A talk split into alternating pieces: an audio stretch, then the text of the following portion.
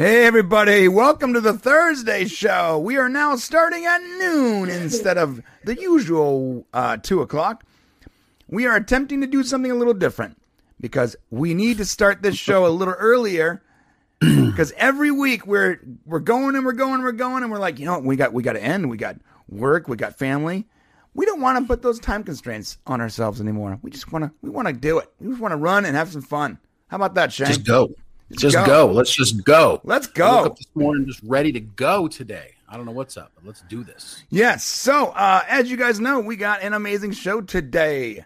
Let me just walk you through uh, what we are talking about. We are going to be talking about uh, Henry Cavill and Dany Garcia and their social media confirmations that Superman is indeed back. And this will mean this. This you know what that means? This is the final Superman Watch 2022. Wait, the final. No, There's no, no- we still have to watch him. No, no, but uh, we we were watching for him. He's here. So, so okay, so Superman Watch 2023 is going to be what what's coming, right? Yes, but this is the final 2022. Got it. That's Um, and so we're gonna play that stinger one more time, but it'll be the last time. like everybody cares. That's great. No one cares. I care because the stinger took me several I hours to it. create. I like it. I like saying it. Of course, the weekly Terry is back on the menu, boys. It's gonna be fun. Uh, we got some uh, little Riker and Picard action going on. We have the rant of the week, and today we're talking about the fact checkers. Who watches the Watchers, my friend? It's a very potentially uh, it's a potentially uh, gnarly uh, topic to take on. Yeah. Yes. We are not going to be taking it on from a political bent. Thank you. We're going to take it on straight ahead and look at exactly what's going on with fact checkers because I'm uh, it's just it's silly. So we'll talk about it.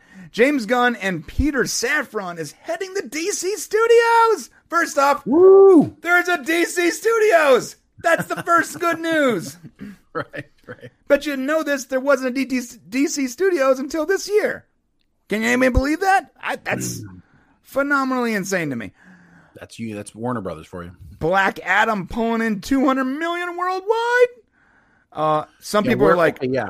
some people are like, all the people who said that they wasn't going to make that much money? Right. Come on now. you know what's crazy is some people are like, uh, actually that's a failure. I'm like, okay, whatever, dude. Uh, Actually, it's a failure. do you have 200 dollars? Do you have 200 dollars in your account right now? Really? Because we're gonna talk about some inflation. That's a great transition. Like that transition? Huh? Wait, wait, what are we talking about? I was like, I was like, Black Adam does 200 million, and the people are like, that's still a failure. So I'm like, hey, do you still have, do you have actually just 200 dollars in your account? Because you probably don't because of inflation. Because Tim Russ is talking about inflation right now. Gotcha. That was a bad. like, that are we was a, talking about inflation? Because I'm like really talking about inflation right that was a bad segue. But yes, uh, Tim Russ, aka uh, Tuvok.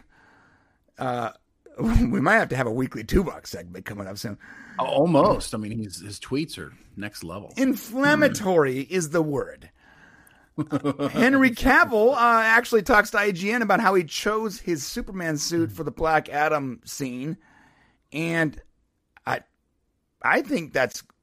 I didn't know he chose it, but if he chose it, if he chose to look like Re- Christopher Reeves, great. Uh, Guardians of the Ga- Galaxy got a Christmas special, and there's a trailer, and there's a special about Kevin Bacon. We're gonna talk about that. It's so fantastic, guys. I It looks great. A brand new Star Wars movie coming up. Like we needed more of that. But I'm yes, like, whoa, excitement. Yes. Ant Man and the Wasp Quantumania trailer. A lot of things to talk about there. And of course, last but not least, uh, Wakanda Forever, which I have zero excitement for, but we're going to look at it. I haven't Well, even seen the trailer yet. We're going to see it together. You and I. Yeah. Us. Yeah, us together. We're going to see it together. As a team. Let's quickly say hi to Archmage Frey, Jeremy Schneider, Kenneth LaRoque.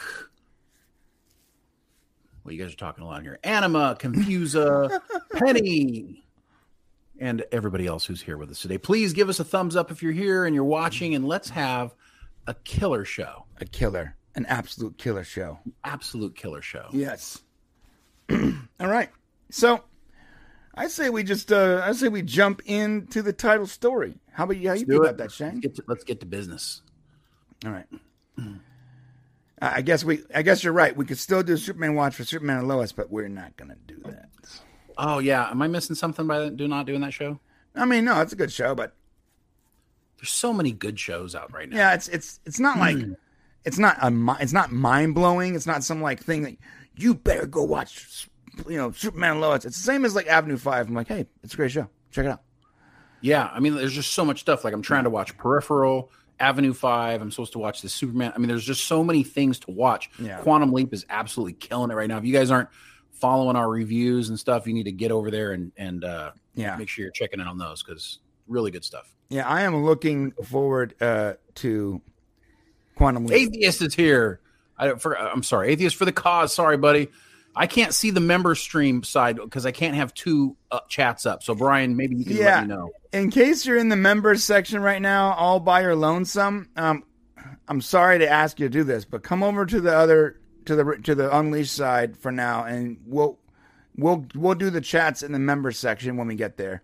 Yeah, Because because we're it's very difficult to have both up at the same time. I actually get confused sometimes. I'm like, I don't know which one I'm reading. Yeah, we'll go here and then go together to the member section. Yeah, but listen, Quantum Leap is is great. Um, it's not perfect, but you know, nothing's perfect. So it's good though. It's a really good show. I look forward to it every week. Look every yeah, week. and our our Prime video is coming out on that tomorrow, so you guys don't want to miss that. Yes, yeah. Sh- Shane outdid himself on this theory. All right, let's uh, let's do it. Ready for the final.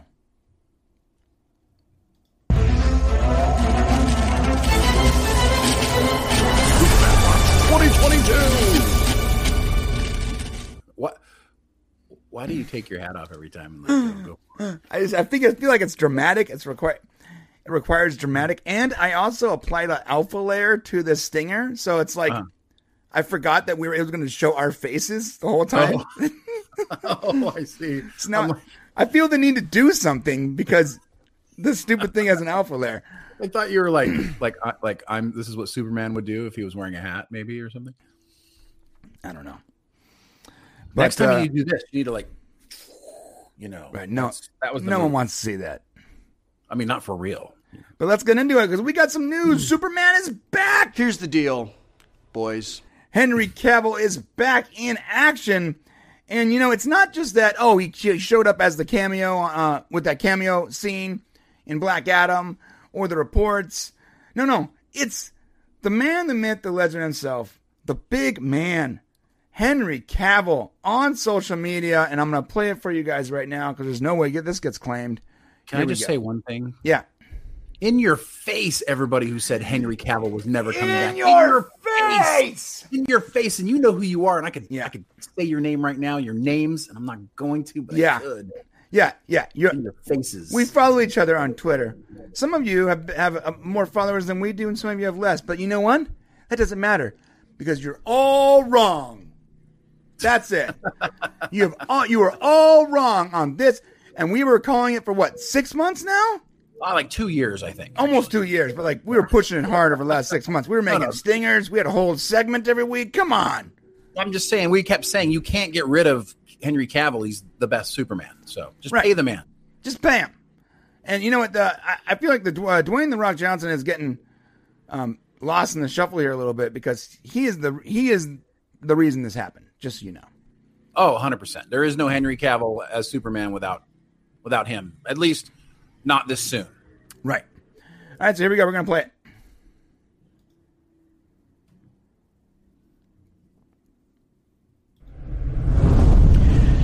Hey everyone. I wanted to wait until the weekend was over before posting this uh, because I wanted to give you all a chance to watch Black Adam. But now that plenty of you have, I wanted to make it official that I am back as Superman. And the image you see on this post and what you saw in Black Adam are just a very small taste of things to come. So uh, there's a lot to be thankful for, and I'll get to that in time, but I want to thank you guys most of all. Thank you for your support and thank you for your patience. I promise it will be rewarded. Hell yeah. That is a that is a handsome man. He's a very handsome man. And Jesus. it's like I'm starting to come to from questioning my sexuality right now. I'm like, Jesus. He kind of looks like you if like your face was more taller than wider. So if if know- if my face was symmetrical and I was healthy and strong. Yeah, and like So you- thanks. yeah. thanks for that. So, I mean, at least I gave you some pro. I don't look anything like him. so I better you go. start working on it. Um, yeah. So, additionally, my friends, not only not only do we get Henry Cavill back as Superman for sure, but I love this. Dany Garcia, who is the head of uh, Seven Buck Productions, which is her, she you know she owns it with The Rock, Dwayne The Rock Johnson. That's not The Rock. There's not, that's not a bald guy. She, wow, she does a lot of pictures of bald men on her. Nothing but bald guys on her Instagram. Hey, but- everybody's got their own little tastes, bro. So uh, this is Dan Garcia, and she she owns Seven Buck Productions with Dwayne the Rock, and uh, I guess they were married at some point or something. That that's that's pretty progressive, but she she also has uh, a lot to do with this. Like she's been pushing Black Adam for just as long as the Rock has, and she has been making deals. And we talked about this a few months ago, how she had that cryptic social media post where she was like, "Hey, I just met with." Um, I just got distracted by the chat. Damn you, Archmage. I, I just met with, uh, you know, uh, Warner Bros. execs, news to follow, right? And there was no news. And we're like, oh, what? There has to be something to do with Superman and Black Adam. Anyways, so after Cavill posted that, she posted this, and I thought this was really fun and clever.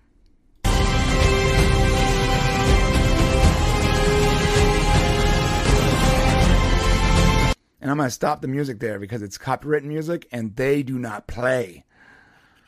I want to know where she found the phone booth.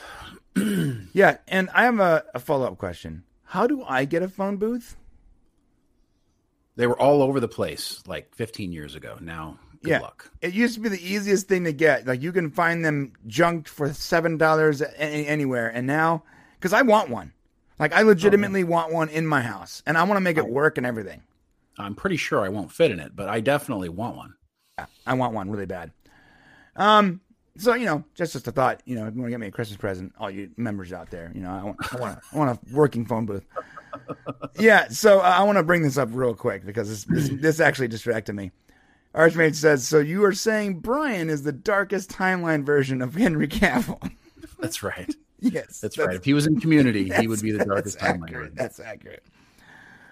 Um, but that's it, man. Yeah, Superman is back, my friends, and I don't I don't got anything else any, anything else to to say about it other than Well, I mean, no, uh, other than I told you so. yeah, yes, you, yes, it was definitely something we've been talking about. yeah, at least over a year now. I've been saying it for over a year now. Yeah, over over a year, maybe, maybe. Over. Well, actively on this channel over the last like five or six months. Well, I yeah, I would say actively, but I would say we've been talking about it since really since they said he wasn't going to. Actually, since Shazam, we've been talking about it. Yeah, It's really been a long time. We've been saying no. Henry Cavill has to be Superman. Yeah, since the headless, super, since the headless Superman, right? Right. Yeah, we've been. ta- uh, yeah, and Right. yes, right in uh, In the Shazam. TV show Peacekeep Peace. Oh no, no, no, that was too. No, no. In, in Shazam, he was headless at the in, in the end credits. Right. Yeah. So I mean, it's it's one of those things that we've kind of been, you know, not saying we predicted, but definitely have wanted to have happen. I mean, I'm not gonna say we predicted it, but we did say all signs point to it, and people actively on other social media platforms told us that that wasn't happening. Right. And I think it was wishful thinking on everybody's part. Like we were wishfully thinking that it will happen, but the person who deserves all the credit for it is Dwayne Johnson. Hey, atheists for the cause. You guys are so distracting all the time. This is great. Yeah. he's been sure- strutting around in his underwear all morning, so I hear. so you hear. I'm sorry. You have access to my cameras, don't you? I, I knew it was you, atheist. I knew it was you. Yeah. If you're not seeing this live, you need to be seeing this live. right. Um, yeah, and the thing is about Henry Cavill is he is the best Superman. And when he first came out, I was like, when Man of Steel first came out, in my mind, I go, well, he's pretty damn good. Um, he's Right. not Christopher Reeves, but he's pretty damn good. And then we continue to see him, And they're a completely different Superman. I'm not going to say he's better than Christopher Reeves or worse because I think that they are, to me, they're both, and now my Superman. Um, and Christopher Right. Reeves represents a version of Superman that is just so wildly different that I don't think that they have to be, it doesn't have to be a ranking system between those two anymore. I think they're representative of their times.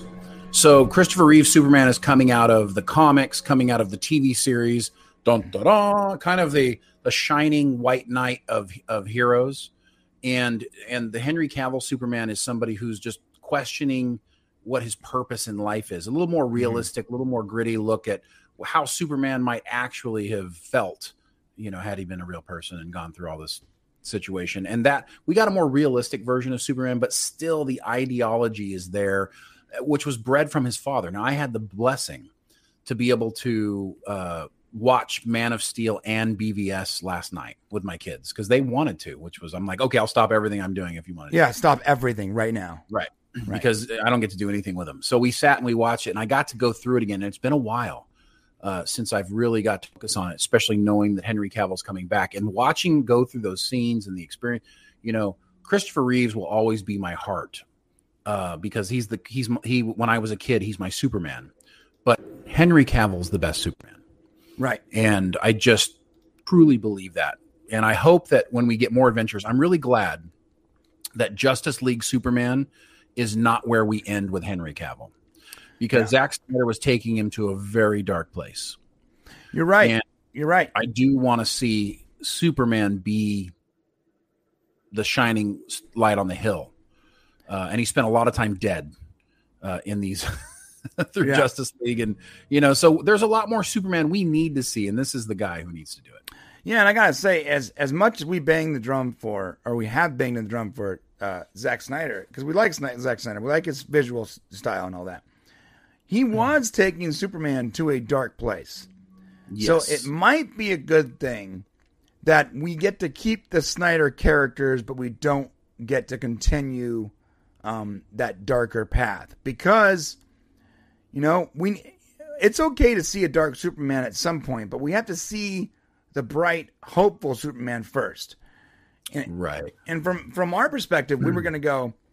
It was going to go Superman, you know, learning it, his powers, Man of Steel, like his origin story, basically, and then him fighting and dying, uh, fighting against B- Batman, and then dying to Doomsday, and then waking up in a black suit, and then getting brainwashed or whatever, and taking over the world. Yeah, I, I didn't like, and also I don't want a Superman whose whose singularly focused drive is Lois Lane, and so you know this character is being built of to be this kind of this this Lois Lane centered person, and I get she's a huge influence on his life. He's in love with her, but Zack is was taking it to basically something bad happens to Lois, and now Superman is trying to destroy the world, and it's like you know I don't know if I want to go there. I really like the visuals and I loved like the end credit scene for Zack Snyder's Justice League Mhm. where they're like in the desert and you got Joker and you got this this this hodgepodge and I'm like I kind of want to see that, but I need Superman to be my hero, Right. you know. And I so I hope we do that. So yeah, so we we can get there, but we have to start with we need to start with that heroic Superman. Yes, 100%. I think that's well said, Shane. And that is where we will end this clip. If uh, you are not a subscriber, just a reminder, everyone here, if you're not subscribed, please hit the subscribe button on the way to the comment section. Let us know what you guys think about this in particular uh, topic. Are you stoked that Superman is back? You know, and who? You know what? Who's your favorite Superman out of all the Supermen? Who's your favorite? Let us know. Yeah, fair enough. Archmage here. Do you think Man of Steel 2 should be a prequel set prior to Justice League and his death? No, No. absolutely not. Unfortunately, it all just bleeds together. I don't think you could do that. I don't. I, in fact, I know you couldn't do that because you got Man of Steel goes directly into BVS. BVS goes directly into Justice League. Yeah, Otherwise, how are you going to do Man of Steel two with Superman dead?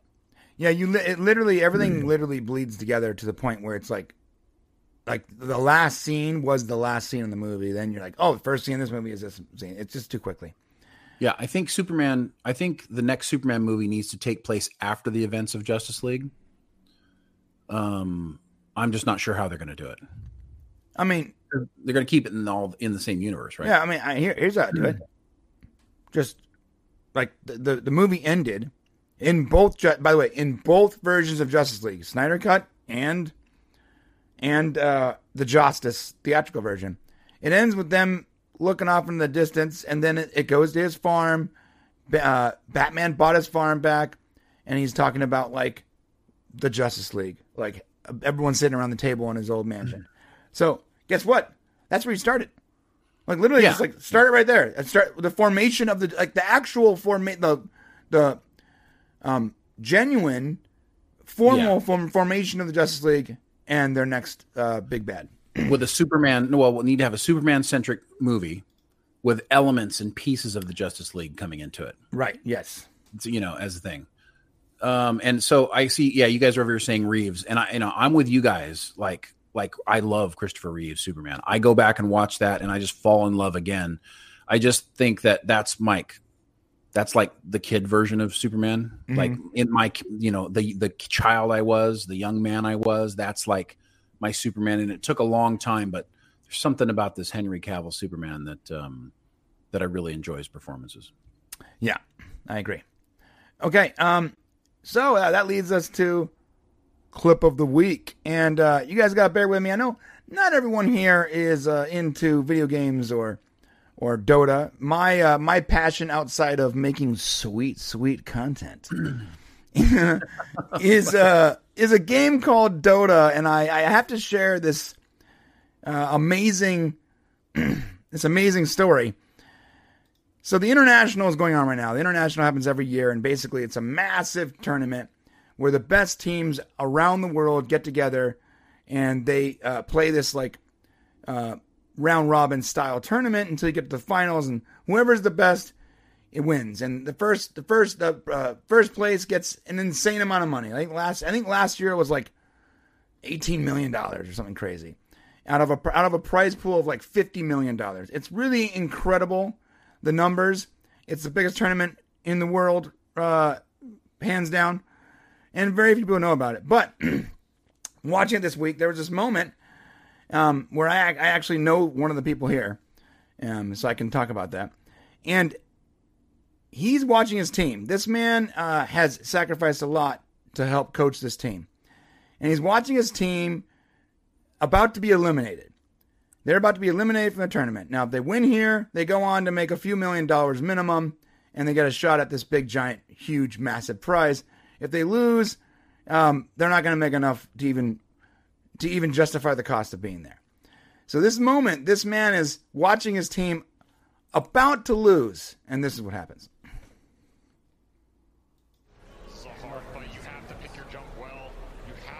Watch watch the guy in the back right here, the Asian American now.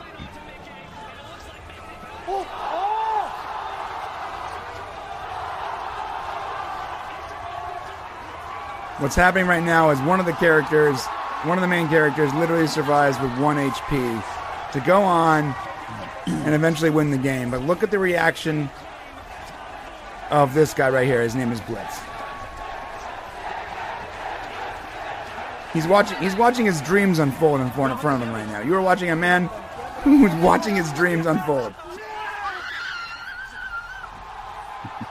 Just lose it. And at some point, he's on the floor, literally crying. I That's how I'm going to be if I ever win the World Series of Poker. Yes, yes. If well, listen, if even if even if I don't win and I just see you win the World Series of Poker, I will be that guy. Same vice versa. Yeah. And I, I'm gonna cut this short, but at some point, he, like the camera literally goes to the to this character Blitz, and he's on the floor, and he's he's he's so overjoyed because you know he actually sacrificed a lot uh, to get them to that point. And there was this moment where everyone thought they were going to be kicked, like they were going to be gone, like they were going to be axed out, they were going to lose, and that was it. That was the last of their run. And they just barely, by the skin of their teeth. If you know what HP is, that's hit points. One hit point. He had one hit point. He was almost dead. I mean, that was like you can look in his general direction and he might die. Okay. Um, so I really wanted to share that because we we often talk about entertainment stuff. And we also talk about a lot of angry stuff and rant of the week. We never really show. I, I don't think we've ever shown someone uh, realizing their dreams in real time. So they went from potentially winning how much to winning how much? They went from from potentially losing Okay. uh, uh, to, for, to pretty much not even justifying the cost that it took them over the last year to get there. Okay. Winning that guarantees them around three million dollars profit. Oh, so Yeah, so you should be jumping for joy. so it's either we lose money or we make three million dollars. All right. It's like the lottery. It's And awesome. the and the potential though, they already got their, they've already gotten their bag. But if they actually continue on this weekend to mm-hmm. win, it's a massive prize pool. Why didn't they have this when I was playing Donkey Kong in like 1986? Right? Okay? I'm just saying. What you if know? you, when I was playing Counter Strike back in the late '90s? Where was Yeah. the fifteen million dollar, fifty million dollar tournaments, guys? Yeah. Come on now. So I wanted to waste your time with that. I know a lot of very few people actually follow that, but I thought it was very, very heartwarming seeing someone realize their dreams in real time, and just wanted to bring you bring you a, a part of my week, and that was I you. experienced that week, and I experienced that. To be clear, at a very low point, I was having a hard day, and Shane knows exactly what I'm talking about. But toward the beginning of this week, uh, the reason why we didn't do streams and stuff is because our work got crazy, and a lot of really bad things happened in in succession in concession. No, I'm sorry, Over succession and over. Yep. over and over and over again. And I had to work like 20, 24 hours straight just to, you know, solve problems, not actually just not to make money or to advance the channels or whatever, just just to like just to get back to zero.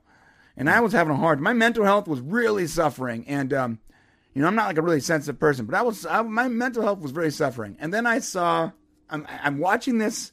This I was watching the game, and I saw that happen, and man, watching someone who has put everything on the line for years get to that point and and and and have just just have the opportunity to get farther.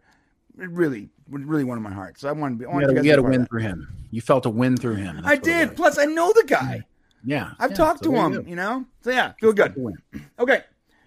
So what are we talking about next dude? Oh, what's up, Matt Vader 74? Make sure you guys check out the Salty Nerd podcast if you're rocking Saturday mornings and you're up early, not like me. Yeah And Brian's on the show with those guys. Really great. Yeah, me and the Mats. I call it the Matt Show. yes, that is actually a fun time. If you guys uh, are uh, up at 10 a.m. on Saturday, come check out the Salty Nerd. I Oh, should sure. be up at 10 a.m. What's wrong with me? All right. Well, because you're up at like 6 a.m. every other day. That's true. Yeah. You know what's next, Shane? What's next? It's the Weekly Terry. It's time for the weekly Terry. It's time for the Weekly Terry, boys and girls. Here we go. I need you to do it. Ready? Yeah. The weekly Terry. Starring Terry Matalas, showrunner for Picard season three. Yeah, so I, I actually had the opportunity to make a sound effect for that. And you know what? I was like, you know what? Yeah, I'm not to that. We'll just keep doing it this way. That's this, great. this is the way we this is what we do it now. It's probably more entertaining, actually. Uh, Terry was a little quieter this week on Twitter. We know he's uh, recovering from illness, so hope you get better, Terry. And uh, and he'll get back to his crazy tweets. But we did learn some things from Terry Matalas this week. Uh, first off, we learned that he really likes The Handmaid's Tale uh, TV show. He also really likes House of the Dragon, but then again, who doesn't? And uh, he was really been all in on that stuff. There was a funny tweet that came out this week where, well, Matthew Perry apparently took aim at Keanu Reeves uh, in a Variety article where he basically said, "Why is Heath Ledger dead, but Keanu Reeves still walks among us?" I thought I thought Matthew Perry was dead. Well, what's funny is the the update to that article is that Matthew Perry's like, "I'm sorry, I shouldn't have said that. I don't know why I said that. I like Keanu. A name just like popped in my head, but really, it should be my name in that spot." That's what he said. Yeah, I didn't I, I didn't even know he was still alive.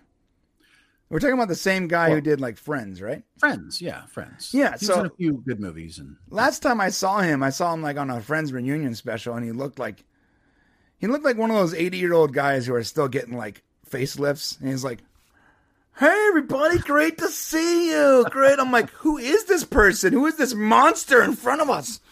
Yeah, Um, he. I mean, funny guy. Uh, but Terry Terry's response to this was a uh, was Iron Man shaking his head, kind of. No, no, bad idea. Bad idea. Right, right. Um, we we got some stuff. Uh, Terry really loves the music of Star Trek and a lot of stuff like that. He was talking about um, uh, a tribute to Star Trek Six with Enterprise leaving the space dock, and he said we're going to be seeing some. Uh, w- when we watch Picard season three, we're going to be seeing some throwbacks to a lot of this old music. So you know, so stay tuned. If you love the old Star Trek movies, you're going to be there's going to be a sense of a feeling about some of those movies in this in this show. That's great. Like first contact. That's what he's talking about. He loves the music of first contact. Do you remember that uh, the the the part in the movie where the Riker pulls up, you know, kind of rolls up, and Riker says, "Hello, beautiful," right to oh the yes. Titan. Yeah. You know, so he references that line, which is pretty cool. It's great.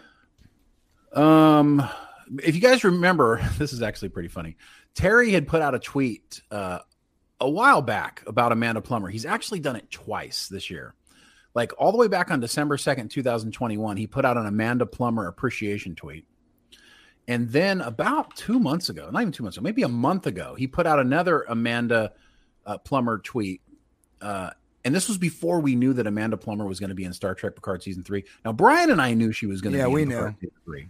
And so when he tweeted that out, we were kind of like, "Oh, Terry, look at you, look at you, you're dancing on the edge, brother."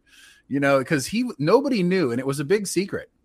And he's kind of doing these Amanda Plummer, you know, this Amanda Plummer thing, and we're like, "Look at him standing on the the edge of the knife right there."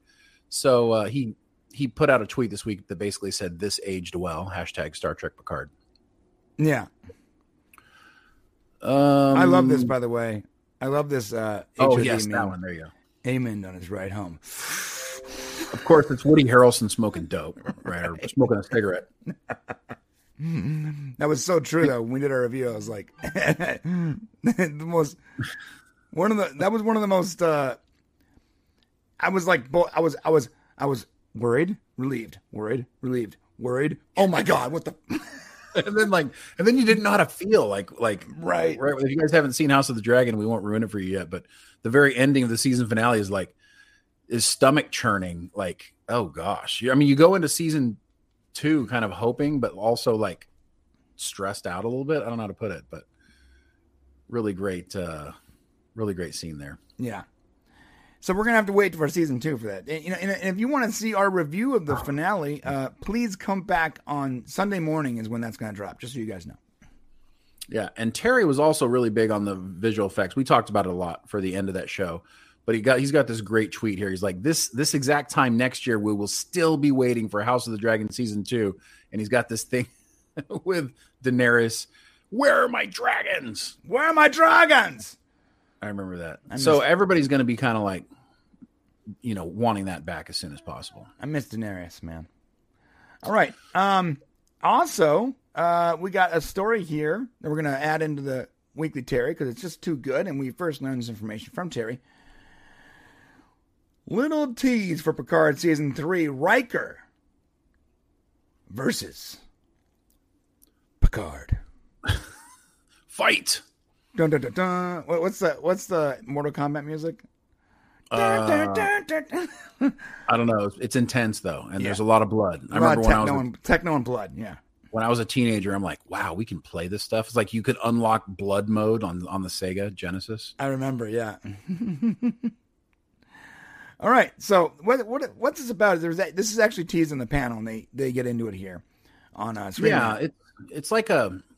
So if if you watch the New York panel, which we've gone through uh, quite a few times, but it's interesting because we find out something that's going to happen in Picard season three that's totally different than anything we've ever experienced with uh, Next Generation.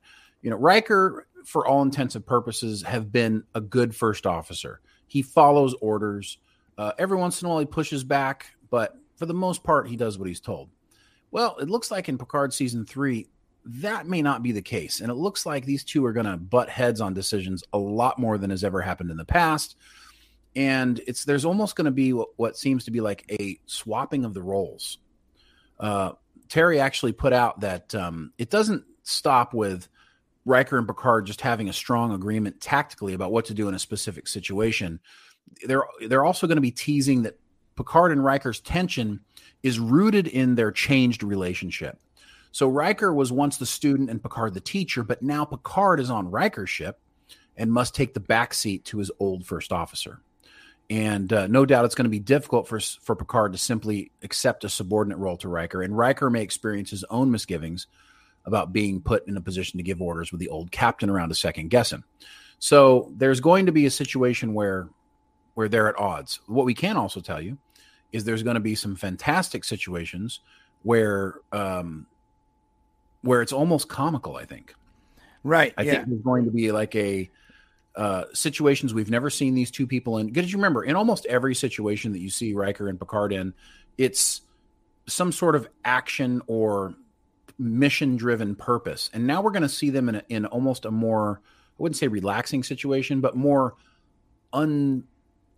You know, they're not at the helm. They're not doing something. They're going to be in other situations. I don't want to be specific about it yeah, we can't spoil it. but they're going to be doing things that are out of the ordinary from what we've seen and it's going to be compelling in how we see them do it and how that makes us feel and that might lead to some humor and some uncomfortableness so uh it's going to be really great yeah, just just to be clear, they're they're not going to make out. Okay. There's i wasn't even thinking Nothing that. sexual I'm about it. sure I'm I, know that's where your mind it went. always goes there Nothing, nothing sexual about it. They're- We're not going to be calling, uh, you know, they're not going to have like this special name, like, oh, what's going on next week on Piker? No, no, it's not going to be like that. that just sounds wrong Yeah, think, think, think, uh, think, buddy Ricard? cops. You know, like buddy cops. All yeah, right, yeah yeah, you know, this has me fascinated, man. I got to be honest because, um, there is a way to do this and honor, you know, the the legacy of Jean-Luc Picard and have fun with it. And there's a way to do it where it doesn't and it's disrespectful. And that line is going to be a damn near invisible line to not cross. And um, I have faith in Terry Matalas, but I can totally see how this could uh, piss some people off. You know, if it's done even slightly incorrectly, because if like if, if he's getting disrespected by all of his crew and all that, it might be a thing. Or or if it's done correctly, it'll be very endearing. So it's it's gonna be it's gonna be a tight tight one. and we may not notice it because he's been pretty disrespected the first two seasons of picard That's so true. on every ship he's been on. So hopefully, any growth in that way will make us feel better about the situation. Right. All right. Well, that said, uh, that's about it. Listen, we have we're, we're trying to get even more content for the weekly Terry. So if you like this segment, do me a favor, hit the like button on the way to the comment section. I thought you were going to say start tweeting Terry Matalas and asking him questions. No, No. no, no. You, I mean, we we if you have questions, put the questions in the comments below, and we And will, we will get ask them to Terry as long as they're reasonable. Not, not, I do not want to hear any of this. Oh, why are you ruining Star Trek? Okay, don't do that. Just Yeah, regular. If you have actual questions, reasonable questions, we will forward them along to Terry and see if he answers. You know, can't promise. Yeah, and if he does, we'll we'll mention your name and say this came from such and such person. Yeah, and hit, so hit that comment section, let us know, uh, and we'll uh, and we can't wait to see what what he says. Okay, what's next, man? Oh, I love this. Uh, Archmage, you're right here. We kind of saw the relationship in the future timeline of all good things. You're right. Uh, Picard had shown up and he was no longer, Riker was in charge. You're right. We've kind of seen that relationship uh, to some degree, but I think in Picard season three, it's going to be even more different. There's going to be more, like, I think in All Good Things, Picard kind of knew he wasn't in charge. And I think in this situation, we're going to find out there's a little bit more ambiguity in uh, in who's exactly in charge of this mission. Yeah, and we got a super chat from Atheist for the Cause, five dollars. Thank you, sir. He asked, "Is Black Adam a superhero, hmm. an anti-hero, or I'm sorry, is Black Adam a superhero, anti-hero, or supervillain?" I was getting mixed signals. Yes, sir, that is intentional. An Because anti-hero. he would be defined best as an anti-hero, but to be clear, he is neither hero no, nor villain because he is from 5,000 years ago where those weren't defined. He is a slave that was born of rage. Remember, born of rage, which was pretty cool looking. He was given powers. His his only all he ever wanted to do in life was to mm-hmm. protect his family. He wasn't trying to protect Kandon or whatever it's called. He wasn't trying to be a hero. He wanted to protect his family. He lost his family. He lost his mind. He killed everyone, and the wizards put him to sleep. This guy isn't a bad guy, but he's also not a good guy. I would tell you, Black Adam is a regular person with godlike abilities. Yeah, he has no agenda. Like most superheroes have an agenda, or most supervillains have an agenda. He's just he's simply existing and reacting to everything around him. With you know, imagine us being able to like stop somebody from going down the street. You know, stealing a car or something. We'd probably like overreact to that situation because it's not something that we typically do. Yeah, and to be fair, you know, um, everyone wants to believe that if they were given Shazam like powers, that they would um, be heroes, right? And some people probably think that they would be villains. But I gotta tell you, in reality, uh, most of us uh, wouldn't be either. Like, if I had godlike abilities and someone threatened a single hair on my kid's head, I would probably overreact and burn the neighborhood down. I'd throw him to China, Right. I would throw him to China. Wouldn't even, it wouldn't even be a question. like Black Adam did. And that would technically be a supervillain move, I guess. Um, but I I also wouldn't probably spend any of my time trying to rescue people I don't know. I'm just being honest. Um, if I, I, I- it's probably good that I don't have powers. Do you want to know? You guys want to know why superheroes are the way they are? Right. I'll tell you why.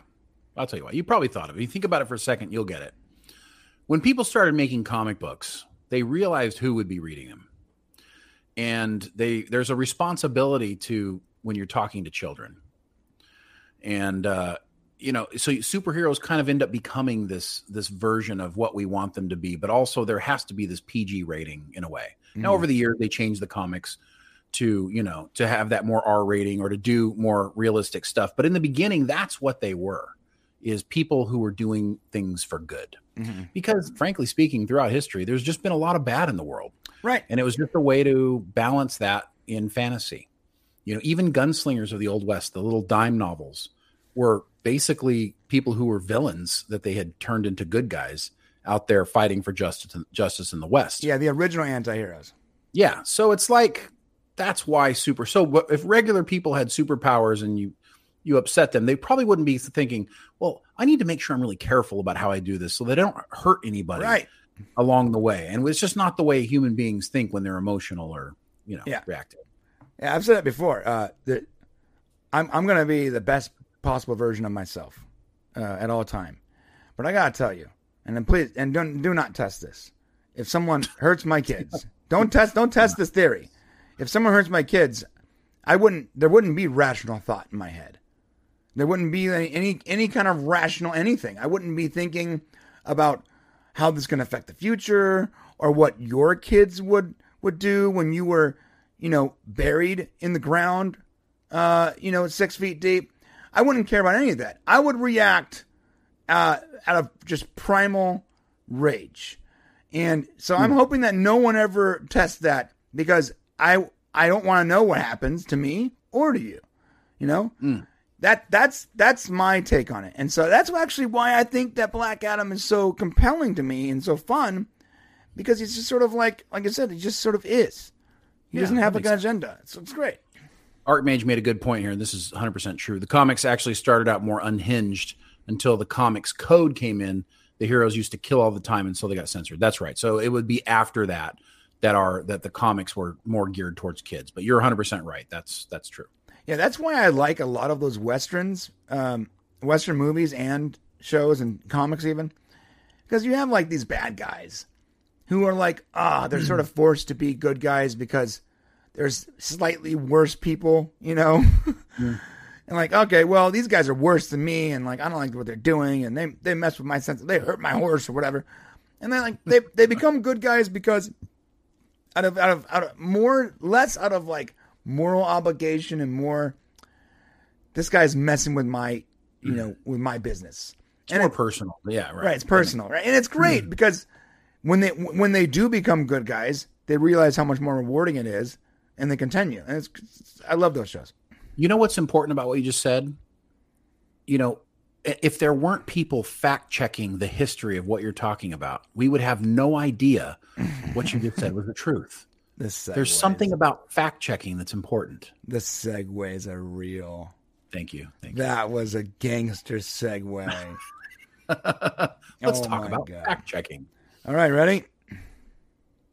Rant of the week.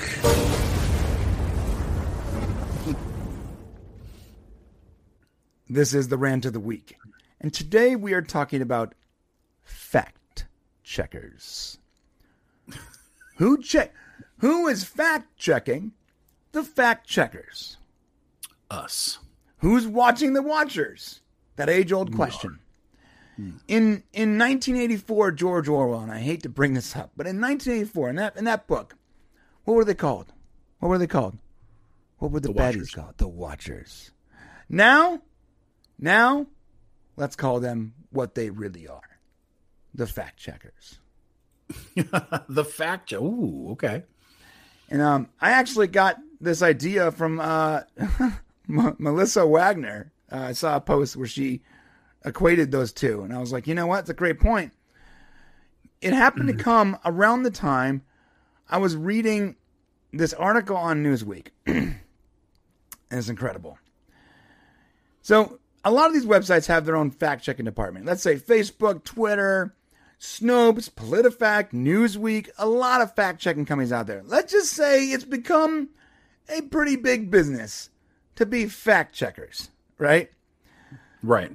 I would argue that if uh, we had a modicum of respect and morality in, in the news media, uh, a fact checker would be not only redundant, but offensive. Okay? Yes. And there's no politics here. Just to be clear, I don't agree or disagree with Ted Cruz. I don't even know Ted Cruz, and I'm not from Texas. Um, in fact, I actually think that, to be honest, when he talks, it sounds like somebody whining the whole time. I mean, I do know when it got cold there, he definitely left in the middle of it being very cold, Right. and they had no heat. Right. And He's like, to pick up his daughter. oh yeah, it's, it's getting it's getting real cold, and there's no power. So I better go to Cancun and uh, follow up on my kids real quick. Yeah, yeah, yeah, yeah. So Yeah. a little questionable there, but that's okay. Like, I don't, I, yeah, it's like again, I don't know, or I don't, I don't care. He, he's not, he's not, he's not one of my politicians. Like when we talk about Nancy Pelosi or Governor Newsom, like we're we have a lot of visceral because we're actually in California dealing with their their the bad jobs that they do. But Ted Cruz, I don't know if he's doing a good job or a bad job. Don't know. Do not care. I do think he's he's a little bit of a goober, and I, I we know about that whole heat thing, which which was at the very least uh, suspect, right? I'm pretty sure he has small hands. Somebody said once. And I someone, yeah, I think, yeah, someone Somebody- said he had small hands. I said don't he know. small hands, but I don't. I don't know why. I, I don't know how that has anything to do with politics, anyway. But it's hilarious. also, uh, why did he grow a beard? To hide his chin and to make him look less like the Zodiac killer. I thought he looked like you know, like a wish version of Robin Williams. Like that's, how I see him. like a discount Robin Williams. Yes, that's that's Look, it. I we're making fun of Ted Cruz right now, but here's him. Yeah, um, he was on a a show recently. He was on a show with The View. I think it was called The View, right? is that with all the the ladies? It's all the yeah, yeah, okay, never mind. You know, that's all you needed to do. You didn't say nothing else. It's a show where it's a lot of okay, good, yeah, we're good. just a bunch of old ladies yelling and screaming at uh, usually their guests or each other, and honestly just spouting nonsense. Like I, I, I only watched this because of the story. I've never seen an episode of this show. Oh, But I- Whoopi's on that show. Whoopi's on this show. Oh God, Whoopi's on this show. And Barbara Wawa. Yeah, she. Let me tell you something. This is how you make a perfect, uh, most, the most hilarious TV show you could possibly make, where they don't know they're being funny. You take uh, five women, um, or men, but in this case, five women who have very little talent currently. They're they're past their uh, prime in Hollywood to get those big gigs. They have no actual qualifications to talk about what they're talking about, but you give them a mixture of ups or uppers and wine and let them talk. Uppers and downers. That's what it is. It's it, they're they're they're chasing Adderall with boxed wine, and they just talk about things they don't know anything about for an hour and a wrong half. with boxed wine, by the way. What? Nothing wrong with boxed wine. No, no, but there is a problem with chasing Adderall with boxed wine. Shouldn't do that. So what's the what happened here? So he basically goes on the show and, and they're arguing about something. I don't care. But he states that Antifa burnt U.S. cities for a year. Now, I don't know what year you were born, you were you were in, but uh, that that actually that pretty much did happen uh, between Antifa and BLM and the riots following George the George Floyd death. Um, yeah, you. It's, What? So maybe that's why it's false because you know Well- that's the problem with fact checking, right? No, no, not exactly though. This is what they say exactly. So between the two, yeah. So is it false because he said Antifa and not uh, BLM? Well, no, because they actually answer that question. They say the Antifa riots T- Cruz referred to are almost certainly the protests which followed George Floyd's death, which was the Black Lives Matter protest, right? I mean, we think Antifa fueled those riots. I think, right? Yes, The- yes, they added to them.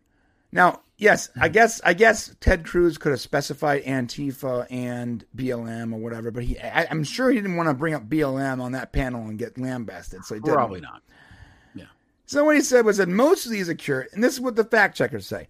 Most of these occurred between late May to early June. Although many buildings were damaged or destroyed by fire during protests, this did not carry on throughout the whole throughout the year. While protests did continue in Portland, Oregon for nearly a year, for nearly a year, okay? That was that was in Antifa involved. Yes, right, go we ahead. have that fueled by Antifa. Mm-hmm. According I to they media actually held like something a government facility they there for no, no, forever. They held a portion of the city. Right. Are we are we forgetting?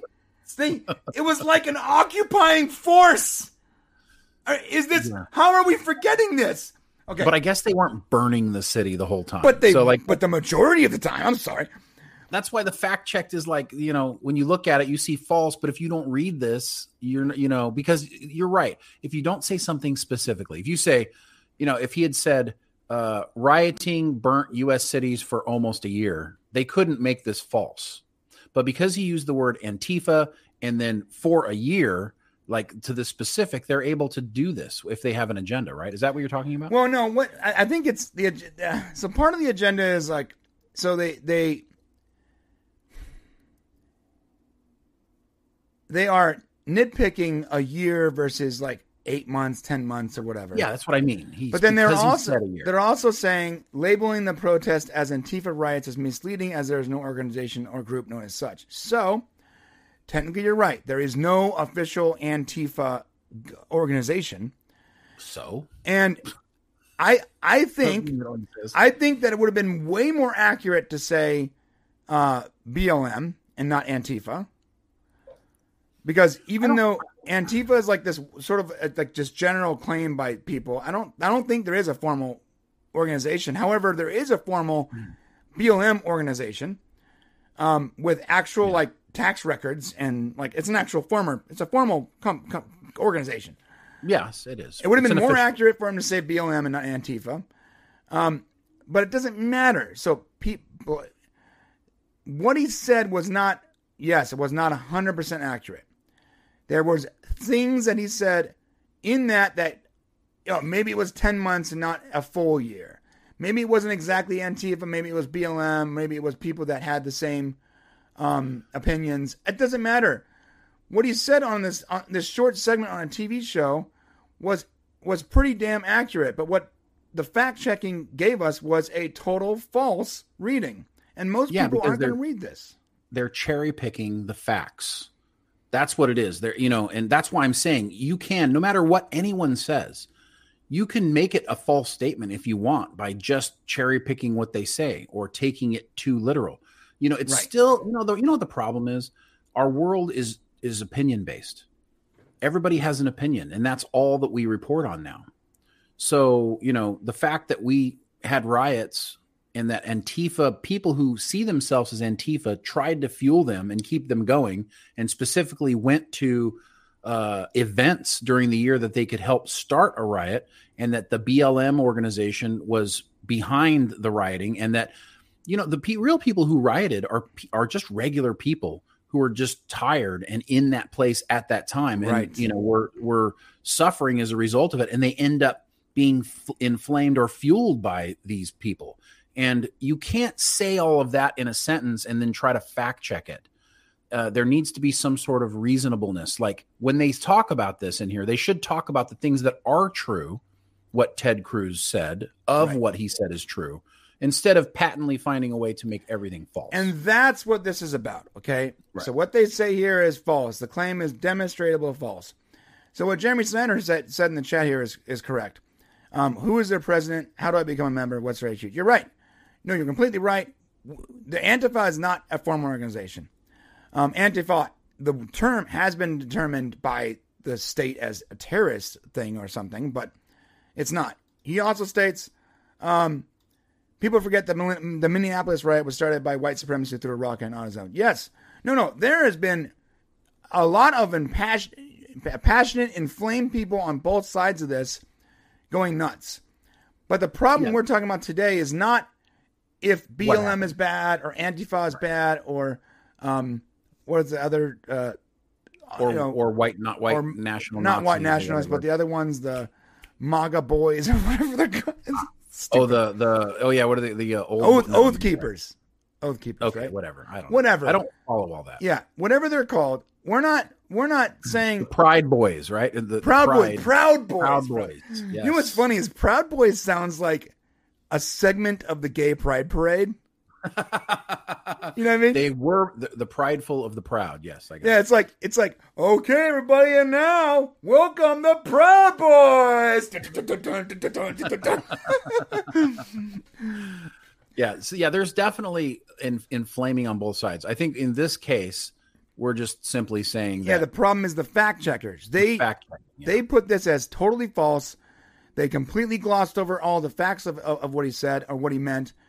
And, and at the very least, this fact checking report should have been unverified or needs context. or is or somewhere in the middle. And also, this is just a sample of many fact checking things Right. that we come across where this happens. It isn't this one event that we're talking about fact checking in general. It happens very consistently that whatever site or organization leans in that in whatever political direction tends to check the facts in that direction. We need like honestfactchecking.com and no matter what anybody says or what anybody does they just simply list the facts of what occurred and and and reports it like walter Cron- cronkite did. That's all. Just give us the facts and then let us figure it out because we really need that in this we need it now. It's hard to know what happened. Right. you know i wish somebody would dedicate themselves to just saying the truth no matter how it looks to one side or the other Yeah, and and that's the thing. The thing is, that's why I would argue, um, fact checkers.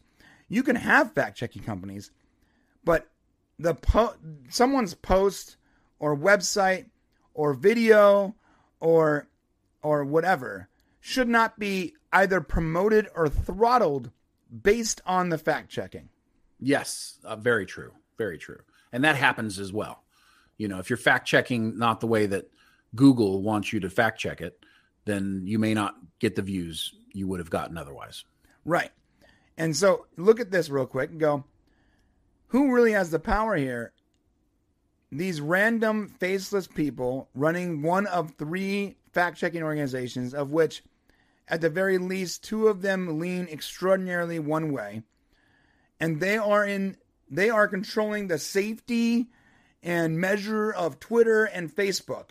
And they are promoting um, post or or or throttling posts based on what they think or what they what what they are deciding is fact or fiction. That is the definition of of censorship. And it's it's not pure censorship, it's like shadow censorship. It's like remember on Reddit Right. when you got shadow banned and you didn't even know it. Right. Yeah. It's it and here's the problem with that.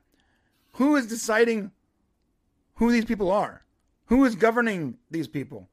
What what who is in, who is in charge of these organizations that are deciding what you see or what you don't see? That's a problem, and I don't care what side of the aisle you're on or how you what you believe. I believe everyone wants to be able to get all the information and not just what somebody you've never met is determining you are allowed to see. That is unbelievably uh, terrifying to me.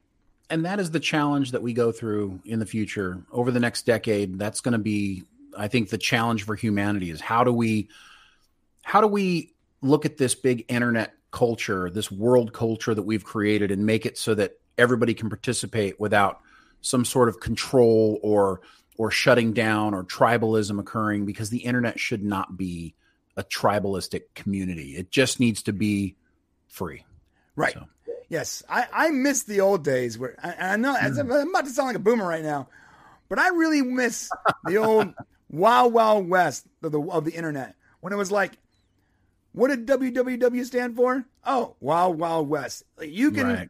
now there was some bad stuff on that internet too. To be fair, to be clear, there needs to be some kind of governance, but like we can't go so far one way that I mean, oh man, sometimes it's sad. Sometimes I'll see people that bang the drum for years on Twitter or Instagram or Facebook or YouTube or whatever, and they just have no reach whatsoever. And they're like actively trying. It's because they they say the wrong things, and there are people, and and those organizations don't want them to be seen, and that's sort of sad. Um, real quick, uh, the pr- uh, Archmage Frey, the Proud Boys sound like they want to go watch Bros. Yes, it does sound like that. Oh, Jeremy Snyder, read the beginning of the Proud Boys. Their founder, Gavin McInnes, who I think is funny, uh, stuck a redacted up his bottom on a live stream. That's what it is. The Proud Boys are proud. hey, dude, Archmage, you can't say BlackRock in here and us not and us and this video gets seen by anybody. That's it. All right, it just got claimed. oh yeah, the GeoCities and Angel Fire websites. I remember that. That was or or MySpace. Remember MySpace when like you can Oh, enter yeah. your own HTML and CSS and yes I would that go was to, fun I would go to a page and I'd have an instant like seizure from like all the flashing gifs just being thrown in my face at the same time. Anyways, listen, hit the subscribe button the way in the comment section. Tell us what you guys think about this. How do you feel about fact checkers? How do you feel about the watchers? Is there someone watching the watchers? Would you like to know? Because I would, and I feel like everyone should be a, be aware of this issue. The fact that we have no idea who or what the fact checkers are. They could be lizard people from the planet Venus. We wouldn't even know. man that would be totally crazy That was a Alex Alex Jones joke right there. sounded like obama weird No, it did not. It did not. I take Alpha GPC to protect myself from the from the lizard people from the planet Venus. They're in control. They're all the fact checkers. You know that. They didn't. You know that. We all know that. Now take my Alpha GPC. Okay. all right, man. Um, that was a good raw rant that was good I think so. Yeah. yeah i The mean thing about raw rants, like like we want to do them, but we also don't. We want it to be something that we actually care about, but we don't want it to be like something that gets everyone angry. It needs to be something that is a real problem that general people have a problem with, right? Or or general Yeah. people have, a- have, a- have, have a question about. It shouldn't be. it's aware yeah It shouldn't be a minimal thing where like, oh, only this handful of people are affected by this problem. You know. Yeah, no, it needs to be an awareness thing, and it also needs to be something topical. Like you know, we want it to be something that's actually happening in the world right now. So, and I think that's a good a good one. All right. Speaking of that, uh, it is this week with Tim Russ. Oh gosh, this came to us. Wait, Very, wait, wait, let me do it again. minute. This week with Tim Russ, aka Tuvok from Star Trek Voyager. There's nothing better than when people who are on the same TV show fight with each other. Mm-hmm. Like we just don't get to see it very often. But we had this nice moment here on Twitter. Um, it happened about four days ago. And as we know, Tim Russ, who played Tuvok on Voyager, is very political, super duper duper left wing political. Right. And although less so, Robert Beltran, who played Chakotay, uh, is pretty much on the right hand side of things. So when these two giants clash, Twitter things happen. So Brian, tell us what happened here. Yes, Tim Russ posted uh, an image that says, "Your daily reminder that fascism is much worse than inflation." Mean, I guess technically he's right. Such a left-wing thing to say. Yeah, I mean, I guess fascism is definitely worse than inflation. Like, it's like it's like saying like, listen, uh, uh, the children dying is is worse than Not being able to go to McDonald's. getting less getting less chips in your in your flaming hot bag. Yeah, yeah, I'm aware of that. Yeah. um. Wait, wait. So what he's saying is, and I love this because what Tim is saying here is that the Democrats are taking responsibility for inflation as long as the Republicans remember that they're fascists. Right. That's kind of what he's saying here, right? Yeah, So what does Robert say? Robert Beltran, aka Chakotay, says, "Oh, two reasons not to vote Democrat." Thanks, Tim. Okay. Uh, I so didn't, I didn't even realize it was him when I first saw the tweet. I'm like, oh, that's sort of funny. And I'm like, oh my god, that's Chakotay. Yeah, yeah. Well, it's funny because he he kind of cleans it up a little bit. Like he says, couldn't resist taking the Mickey out of my old buddy in jest. Inflation is hurting millions of people, and fascism can prosper when you have a uniparty, neither Democrat nor Republican, governed unchecked. The American people are smart enough to sort out what is best for them. That's Robert Beltran cleaning that up. Because the reality is, I don't know how Robert sits exactly, but that's the answer that's appropriate. Like both sides can be responsible for fascism. And you actually can look, depending on what side of the aisle you're on, you can look from a Republican point of view or a Democratic point of view and look at the other side and go, oh, they're fascists. right. Like, like you can almost see how both sides are fascists Right. Well, I mean, like, way. I would I would argue that fact checkers are fascist. W- Right. Yes. And and we don't know exactly who they are, but yes, We have no idea So- who they are. We have no idea. But they you know whoever has control or authority and tries to make it authorita- authoritative since the democrats want to have you know the media is lined up behind them that's very fascist in a way. And of course maybe the rhetoric of the right the far right is very uh, has its own le- you know elements of fascism. So it's kind of funny depending on what side you're on you're basically pointing this at the other people going you know no you're fascist. No no you're fascist. You know and it's kind of like this dumb thing like And now- why don't we now in history, there were- fascist In history, there were actual fascists. Right. Yeah. Hitler was fascist. Mussolini was fascist. Those, these are people who Right. were actually fascist. And it's just an easy word to throw around. It's like calling, it's another way of calling someone a Nazi. I mean, basically. So, yeah, pretty much. you know, which is, you know, still a bad word all these years later. So, and for good reason. Um, but yeah, I just thought it was funny that, that they kind of butted heads. You don't see this very frequently uh, No. on Twitter. And so we felt like we needed to highlight it. We need to seriously consider a weekly Tim Russ uh, segment for because he's his t- tweets are something else, man. Just something else. Robert Beltran is like really talking a lot in here too. He's like, we Americans are sometimes stuck with leaders we disagree with. We have elections that change their situations. I'm either I'm neither Republican or Democrat, conservative or liberal. Vote as you see fit. We have the freedom of thought in our country.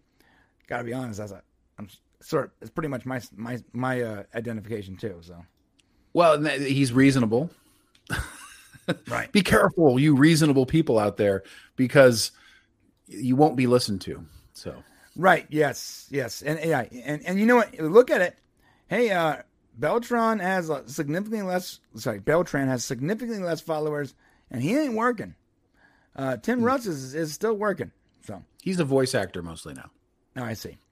Um, yeah. So we should probably consider. Let us know, guys.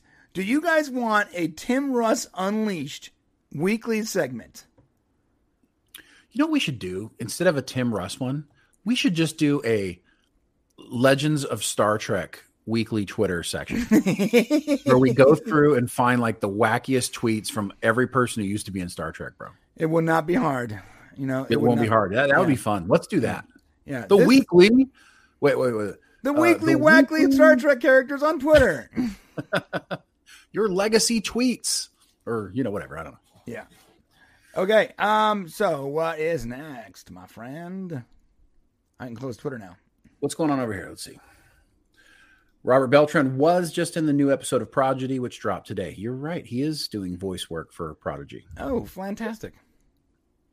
Legends of Star Trek, please. See, I'm telling you, that's the one right there. Tuvok would be fun. Like Tim Russ would be fun because he's crazy, right? But, the, but I think doing a weekly segment would be great. the Because Legends of Star Trek weekly tweets. Thank you, Anthony Mark. Because he's crazy. because they're nuts. Um, everyone except Shatner and, and Beltran Unleashed. Oh, speaking of which, uh, a quick follow up to our one billion dollar fine for Alex Jones. Now it's one trillion dollars. Oh, I know, right? It's like keep adding to the next level. that is, I thought I was reading it wrong or it was a typo because they're asking him to pay half of the national debt. Well, no, they're far away from that, but yeah. it's starting to feel that way, that's for sure. It wouldn't it be great if one person can pay off the national debt and get us out of trouble? Right. Oh, pers- Elon? I like that idea, Anthony. Personal logs. Okay. Yeah, nice. Personal logs from Star Trek alumni. Okay, I like it. We'll work on it. We'll work on it based on some of the stuff you guys gave us here. I I, I really want to see. I, I, we haven't seen anyone's reaction yet to this one trillion dollar thing. With I'm like surprised. It's Um, hard to react to anything with Alex Jones, to be honest with you. It's like, Yeah. okay, yeah. Yeah, but a trillion dollars. That's What if they said a zillion dollars? Do you think anybody be like, you know what? like what is this, Looney Tunes? Let's just go on a gazillion dollars. At this point, it doesn't matter. There's no effing way on the planet this guy is paying back a trillion dollars. so make it whatever you want. Let's call him 45 gazillion Zarka bucks. I think it's it- funny that somebody can pay a zillion dollars or, or a trillion dollars and not actually physically do anything to someone. Like say a bunch of bad things, true, and do some terrible thing and have you know terrible things because you said it. Yeah, I get it. But holy cow. Talk about wanting to like just destroy free speech. Like this must be an agenda, like using this hyper, you know, ridiculous one thing that occurred in our history to like crush this and then maybe find a way to crush free speech as well. What are the people who want to crush free speech thinking? I'm Like- sorry. I'm sorry. Arch, Archmage Frey. If Alex Jones claims a trillion dollars as student loan, it will be forgiven. Boom. Game the system. Biden be like, yeah, okay, all right. Damn it. You got us. No, it's true. I just don't understand. Like, why wouldn't why wouldn't people like like you hear all the time like people on the far left don't really want free speech or they want speech that's that's proper. They don't want anybody to say anything bad or whatever, Right. you know, or so but at what point do you have to realize that, you know, in order for speech to be free, you have to be able to accept some bad things. I used to say when I was in the military, you know, I'd see people burning the American flag and I'd be like, I support you burning the American flag because that's why I fight so that you can make those decisions. Right. That's why I'm in the military so that you can be free enough to do that because there's some countries where they would have hung your ass. right. So, but not this one. Right. No, I, You know? I, I would argue a, a lot of countries, not, not just some. But that's what I'm saying is like most countries in the world wouldn't allow you to do that Right. to their to their flag. They would kill you. right. But in this country, you can. So the less freedom, the you know, the more you try to take away freedom, the less you're going to be able to be saying, you know, taking away other people's freedoms. So, Right. Yeah, you're right. Yeah, it, it, it, must be that that the, trillion dollar thing must be. Hey, you know what? Look, everyone, look at this. Stop talking. Yeah. You know that they, Yeah. they it's an anti free speech thing. Really, it's like they they they're making a a massive example of the dude. Atheist is right. The gun manufacturer settled for seventy million. Alex got one billion, and then now they want to make it a trillion. A trillion. Matt Vader, I'll write a check. Yeah. They can write. Yeah, it won't be cashed, but yes, I You can, can write. ca- you can cash it in the year three thousand eighty seven. That's when inflation will be worth it.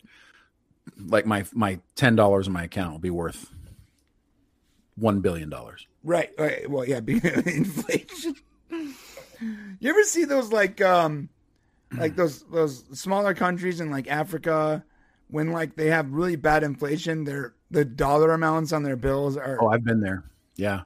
No, I've been to I've been to places where like literally in Venezuela, right. I'm pretty sure I had like a million dollars to like my one dollar.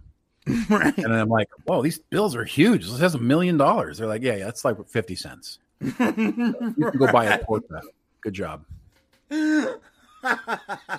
I'm serious, man. It's like a Coke and a torta for You two could buy million a. Coke and a torta for two hundred million dollars. True. Crazy. I still got them. I got like a bunch of them. I'll drag them out one time. I got the money. It's not worth it. yeah, Jeremy's right. If Alex Jones would have defended himself during the trial, the settlement would have been about would have been. A, yeah, but he didn't. yeah, he why. made a mistake. Just like he makes a lot of mistakes. He makes a lot of mistakes. Let's let's yeah, that's for sure. All right, man. Let's uh let's move on. Speaking of a man who uh makes less mistakes. Oh, this segue was bad. I'm sorry. Jesus. Wait, no, you you got it. You got this. Okay, let me try it again. Okay, go do it again. Here we go. Here we go. Here we go. Speaking of a man who makes less mistakes. Ah, I screwed it up. James Gunn is now the new lead of DC movies. Dun dun dun. I mean, could this be a better thing to happen to DC? I like if you told me there's like five things that could happen to DC, like uh, it could get its own theme park, or you know, Jesus would come back or something. Number three might be James Gunn is now in charge of DC movies. Yes, for us, like we we are stoked that first off, DC Studios has an actual studio now. The fact that that Yeah. wasn't the case two years ago is like beyond stupid to me. But now James Gunn and Peter Safran have been and Peter Safran have been they are now the leads of DC Studios. And to be clear, Peter Safran will be handling the business side of it, and James Gunn will be handling the creative side of it. Brilliant. Yes. For us, it's great. A lot of people don't like this. Great, Well, and let's give some, let's give some backstory a little bit real quick because so Marvel's success, as most people know, is really because uh, Kevin Feige came in and, and kind of harnessed the universe and said, "This is what we're going to do to be successful." And DC has never had that. And we've been kind of saying for years, DC needs a Kevin Feige when this needs to happen, so that way they can organize, have a plan, go forward, and and so what it looks like they're doing here is James Gunn. And listen, you got to understand, if you're not familiar with James Gunn's work, just let's go back to Guardians of the Galaxy. yeah. Okay, uh, those those movies are fantastic. He's done a great job with them. Let's take a look at you know the Peacemaker series he's doing for DC. Let's look at the Suicide Squad. You know, um, James Gunn is a successful movie maker, TV show maker, whatever you want to call it. He has a vision and he has fun, right? He what did he say? I cannot believe they let me do this on this TV show, talking about Peacemaker. Yes. He was blown away that they just let him do what he wanted to do. And guess what? When you let him do what he wanted to do, what was it? Fun, exciting, Yeah. excellent. So maybe that will translate if they let him do what he wants with DC. Maybe we'll get that same experience. Yes, and if you haven't seen Peacemaker, you are missing out. Okay, it's very good. Good show. Yeah, no, I, I completely agree. And I, I, I almost I love the fact that you're gonna take Peter Safran, who is well versed in the business of movies.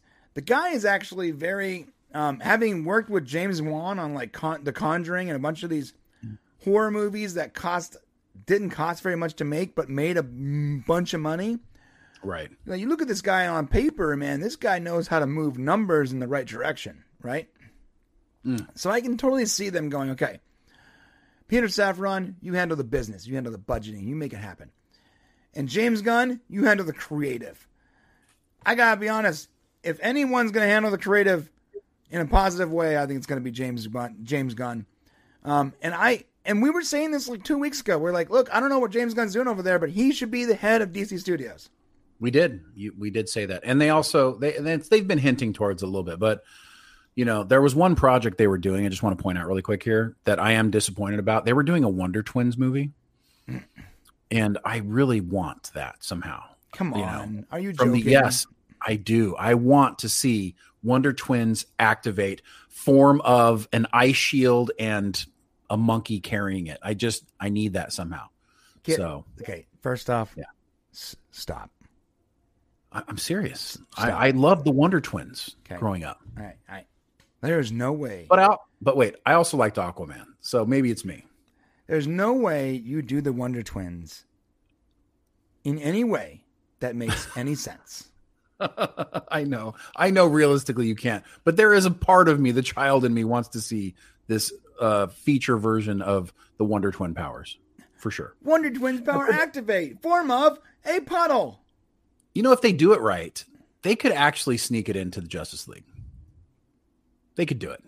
I mean, maybe It'll maybe be down the ro- down the line. maybe James Gunn can include them as like some background thing, the way he did with Howard the Duck. Well, see, that, see, that's the thing is James, and this is why I mention it because James Gunn can make something like that good.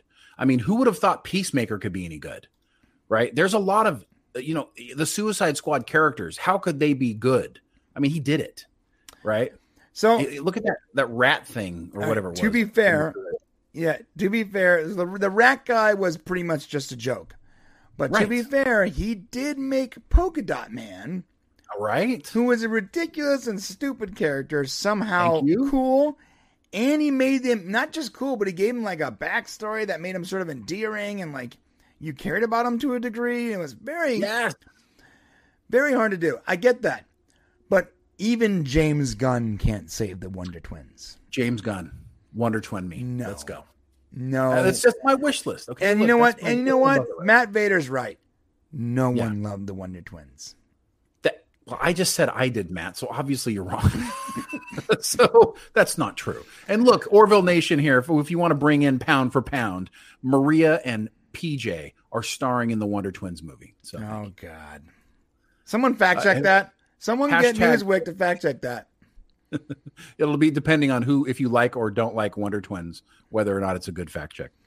Uh, one more thing on this before we before we uh, move. The search has officially ended. This is what Hollywood Reporter says. As the Hollywood Reporter reveals that Gunn and Safran are set to lead Warner Brothers Discovery's DC Studios. And this is the important part. DC Studios will now also officially replace the DC Films division. Guns will focus heavily on the creative side while Safran takes on the business responsibilities.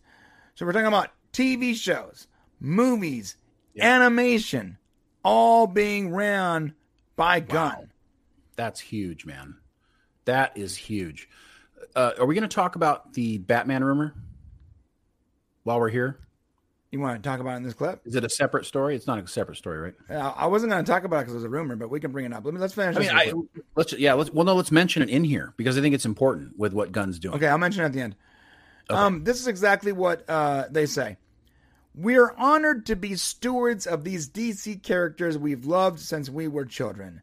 We look forward to collaborating with the most talented writers, directors, and actors in the world to create an, intri- an integrated, multi-layered universe that was that still allows for the individual expression of the artist involved. Okay, I love that. Our commitment to Superman, Batman, Wonder Woman, Aquaman, Harley Quinn, and the rest of the DC stable of characters is only equaled by our commitment to the wonder of human possibility these characters represent. We are excited to invigorate the theatrical experience around the world as we tell some of the biggest, most beautiful, and grandest stories ever told. By the way, James Gunn did not write that. Yeah. I know. You, I you know. know, you know, you know how we mo- we know that why?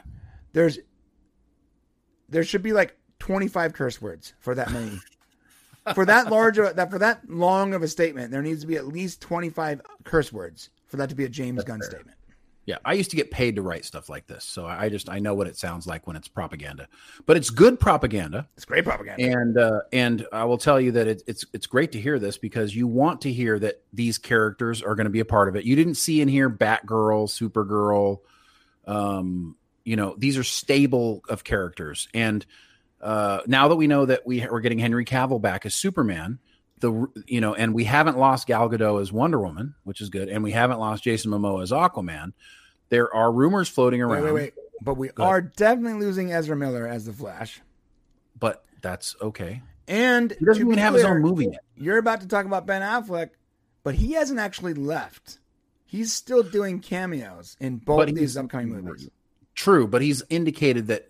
Yeah. So, anyways, I'm just saying, like, the fact that there are rumors that that they're working on a three movie deal for And Ben that's the Affleck news, right? Batman.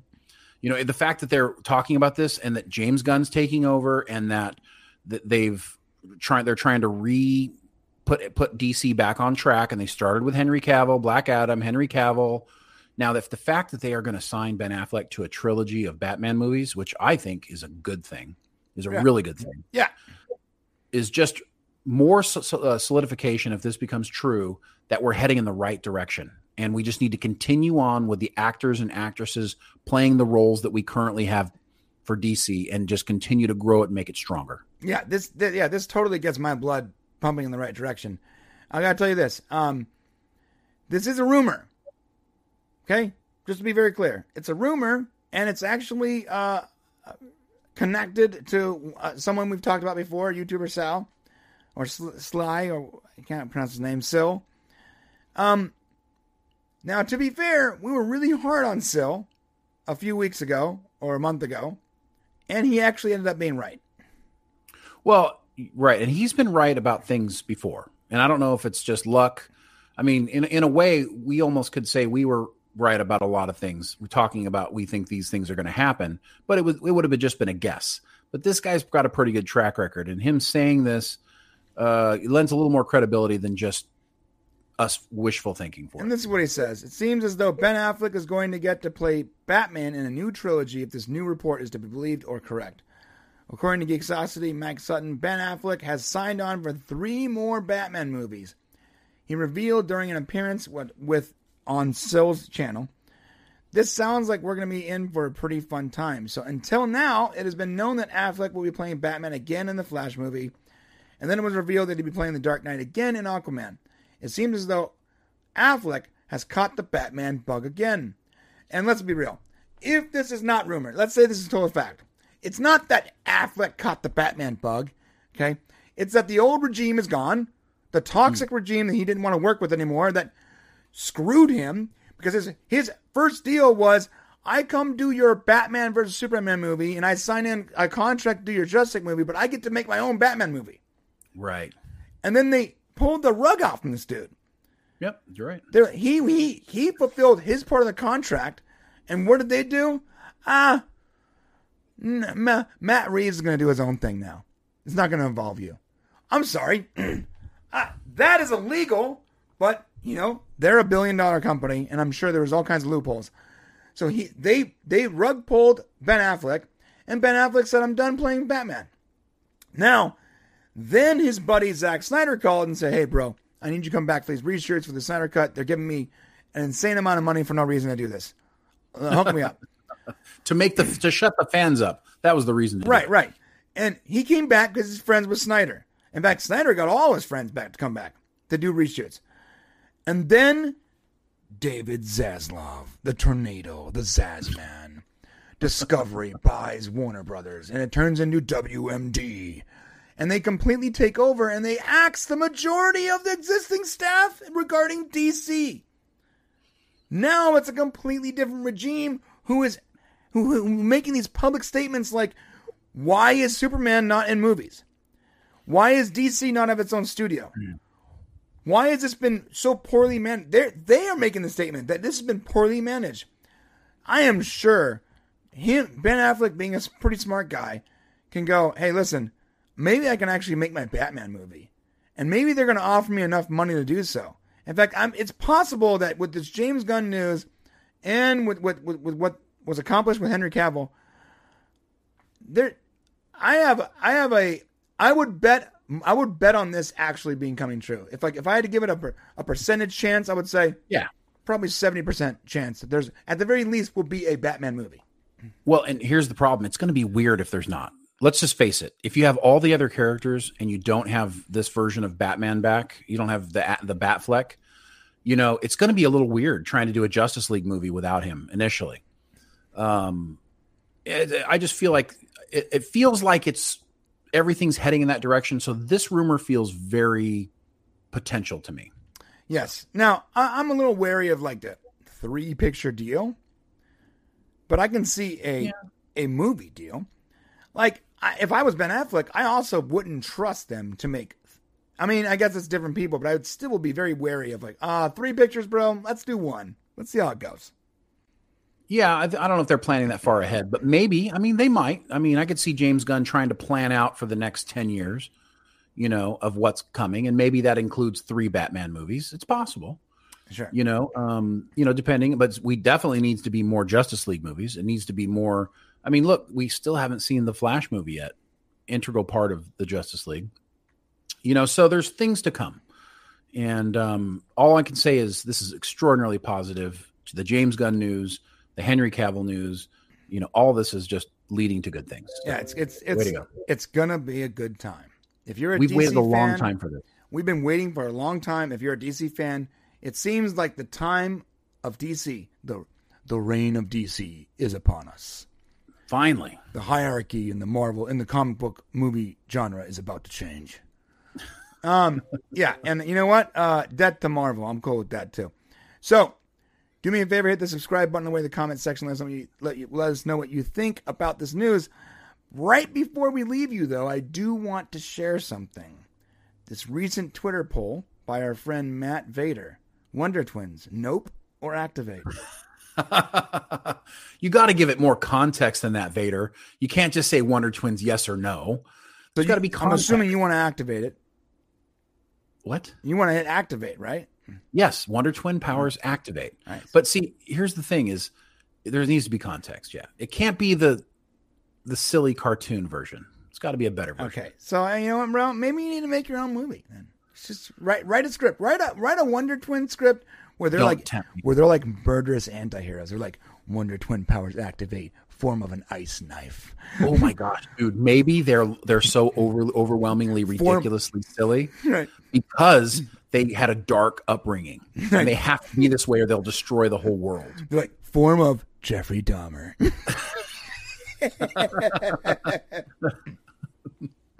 That's great. Um, all right, that's it. Hit that. Hit all the buttons, guys. See you tomorrow. All right. Um, sorry, I was doing that for the clip, dude. It's hilarious that when you said, "Is it me or is Marvel getting boring?" Yes, I.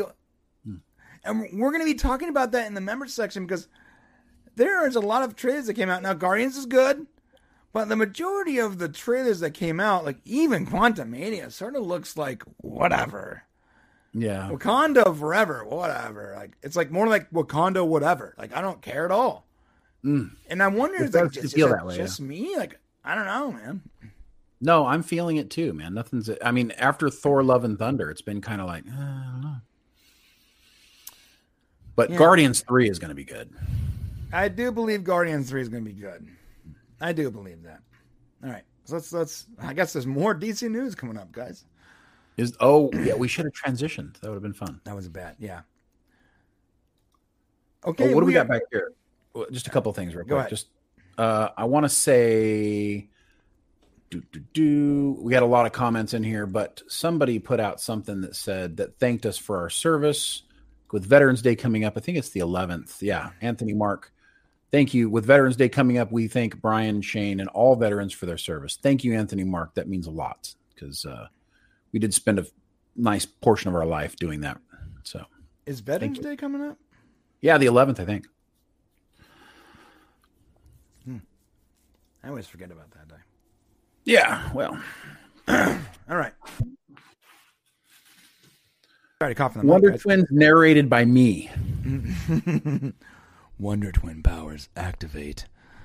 That's so stupid. Thank you, atheist. I'll do it. It was great. I'm sorry. Just one moment more here. Okay. You didn't love when the Wonder Twins came on and they like nearly almost messed up everything that the Justice League was trying to do. You didn't just love that moment. I- like the Wonder Twins were the kids of the Justice League. I hate And you were a kid watching Justice League. Were you not like, I should be one of the Wonder Twins and I would definitely not have formed into a, a puddle? Right? Yeah. Every time Okay. they showed up, I was like, why the are they here? This is Sorry. ruining my experience. I, I didn't feel that way at all. All right. Mm. Well, speaking of how of heroes that I do not think are a joke. Ah, you like that? Oh, So- I think so. It depends on what you say next. Talking about Black Adam's Rotten Tomato audience score is really high, but the critics is really low. And considering exactly how much money this movie has now made, again, it's not breaking records per se. It actually, it sort of is breaking records for specifically Dwayne Johnson, but not breaking records in the movie world. But it is an October an, October released film for a character that normies don't know anything about, and it's and it's now uh, over two hundred million dollars worldwide, and it came out last Thursday, one week ago. One week ago. I'm sorry, one week ago. Jesus, what's wrong with my mouth? And it's not even going to China, right? Not yet. It's going to be in China, so that's going to be a big bump for it. A big bump is when this thing releases in China. It's going to be huge, bro. All right, this is what uh, Screen Rant says. DC's latest film, Black Adam, has deeply dived, divided critics and audience on Rotten Tomato score. Having given Black Adam, starring Dwayne the Rock Johnson, the highest audience score for any theatrically released DCEU film. Quite a stunning departure from the Black Adam's 39% score from critics. Mm. Gee, I didn't Yeah, know it was the highest. It is the highest, huh? Well, DC did DC did not get a lot of high rated audience scores. Um, the fact that this is so divided, I think it just screams. Um, in in a way, I think it screams like how out of touch critics are, and maybe how pol- pol- politicized uh, critics are these days, as opposed to like which studios they favor and which they don't. Um, I think a lot of critics are using the excuse that Dwayne Johnson is not, you know, Shakespeare here. you know, he's not. He hasn't elevated No. his acting performance for this movie, and they're. I think they're judging him based on that because the movie itself, there's just nothing wrong with it. Like it's fun. No, Like, it's, it's super fun. You know? I, I was going to do a video on this, but there wasn't enough for me to talk about. But I got to see it a second time in 4DX. Okay. You, you, need, you need to know about this. If you don't know what 4DX is yet, I'm going to show you because it's. Have you ever been on a ride at a theme park and been like, man, that ride wasn't long enough? Mm. Imagine if that ride was two hours long. Because that's what 4DX is. All over the place. I'll be like, bleh. Right. 4DX uh, with Black Adam is like a two hour ride. Here's what here's exactly what 4DX is, by the way. So you have these four chairs, right? Yes. and there's rows of four, so that the whole theater is full of of, of rows of four chairs. Now the chairs activate on their own motors; they're like moving and shaking, and, and it's crazy, right? Yeah. Additionally, there's water, uh, like like like like steam and fog being shot out of hidden nozzles around the chairs to to sort of simulate smoke and debris. And then there's actual rain coming down, like That's coming crazy. from the ceiling. Like like when when the when the Black Adam's ship, I'm sorry, when uh the nth metal ship, Hawkman's ship hits the water, and on screen you see like the water d- displace and like you know shower everywhere. You feel rain hit you on your face. It's it's it's gnarly. Additionally, the chairs they're not just like casually vibrating. You guys, they're moving the same way some of these like uh, 3D rides move. They're like they're so fast. My kid is sitting there. My 90, my 70 pound little kid has a, a, a box of popcorn. And at one point, I look over there and she's laughing uncontrollably, and the popcorn is just flying out of her hands like this. it is it is crazy. This entire experience is exactly that. It is an experience. I'm not saying it's like you know, you don't actually feel like you're on a ride, but it it feels is just so wildly fun. Now, I couldn't imagine watching this like a serious movie because it, it would, I'd be giggling the whole time. It wouldn't work out. You know, like I'm pretty sure Downton Abbey. watching this in, with Downton Abbey would probably just be raining the whole time and no movement. Okay. yeah. But with a with a movie like this, like a fun movie with action and and, and some laughs, it is absolutely um, a must must have experience. I, I it's great when the wind comes and everything. It's it's really quite good. So I don't want to get off this tangent, but I saw it in 4DX, and um, I liked it. I liked it more. And obviously, you can like it more when everything's being timed around you. But it was Which very theater was it? um, regal. It was Regal. So my Regal does not have these, but Cinemark has a D box experience that's similar, where the chairs move and. Oh, I don't have D box at my Cinemark. That's sent. oh okay, I, I do. So yeah, that's interesting. But we don't have the the 4D experience through Edwards. So, So D box is, is like that. It's like it moves. The chairs Yeah. moving on that, and there's Yep. water and all that crap. I don't know about water. I don't remember none of that. But all I know is I turned my sensitivity my sensitivity all the way down because after about 20 minutes, I was like, "This is yeah, I'm not. I can't do this." And how much did it cost? Uh, it was like an extra 10 bucks, I think. Oh, okay. So yeah, 4DX is like considerably more expensive. I Yeah, wouldn't I have gone had I not gotten a uh, a gift certificate for my birthday.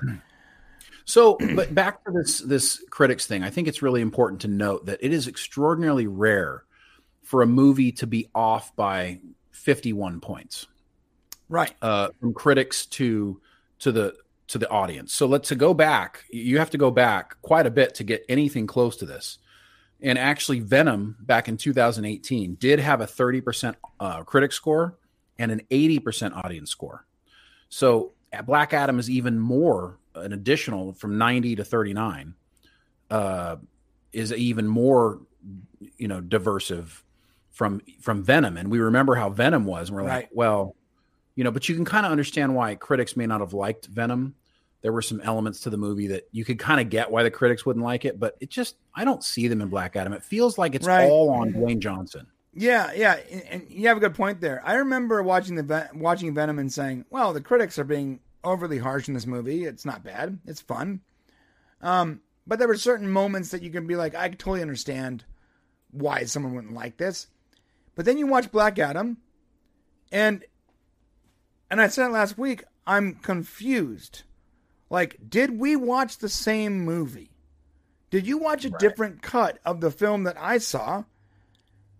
because all of your criticisms to me um like you can even reverse those criticisms. Like uh when they complain about the rocks you know out of out of fish character what uh, fish out of water character. I'm like actually i like that. I love that.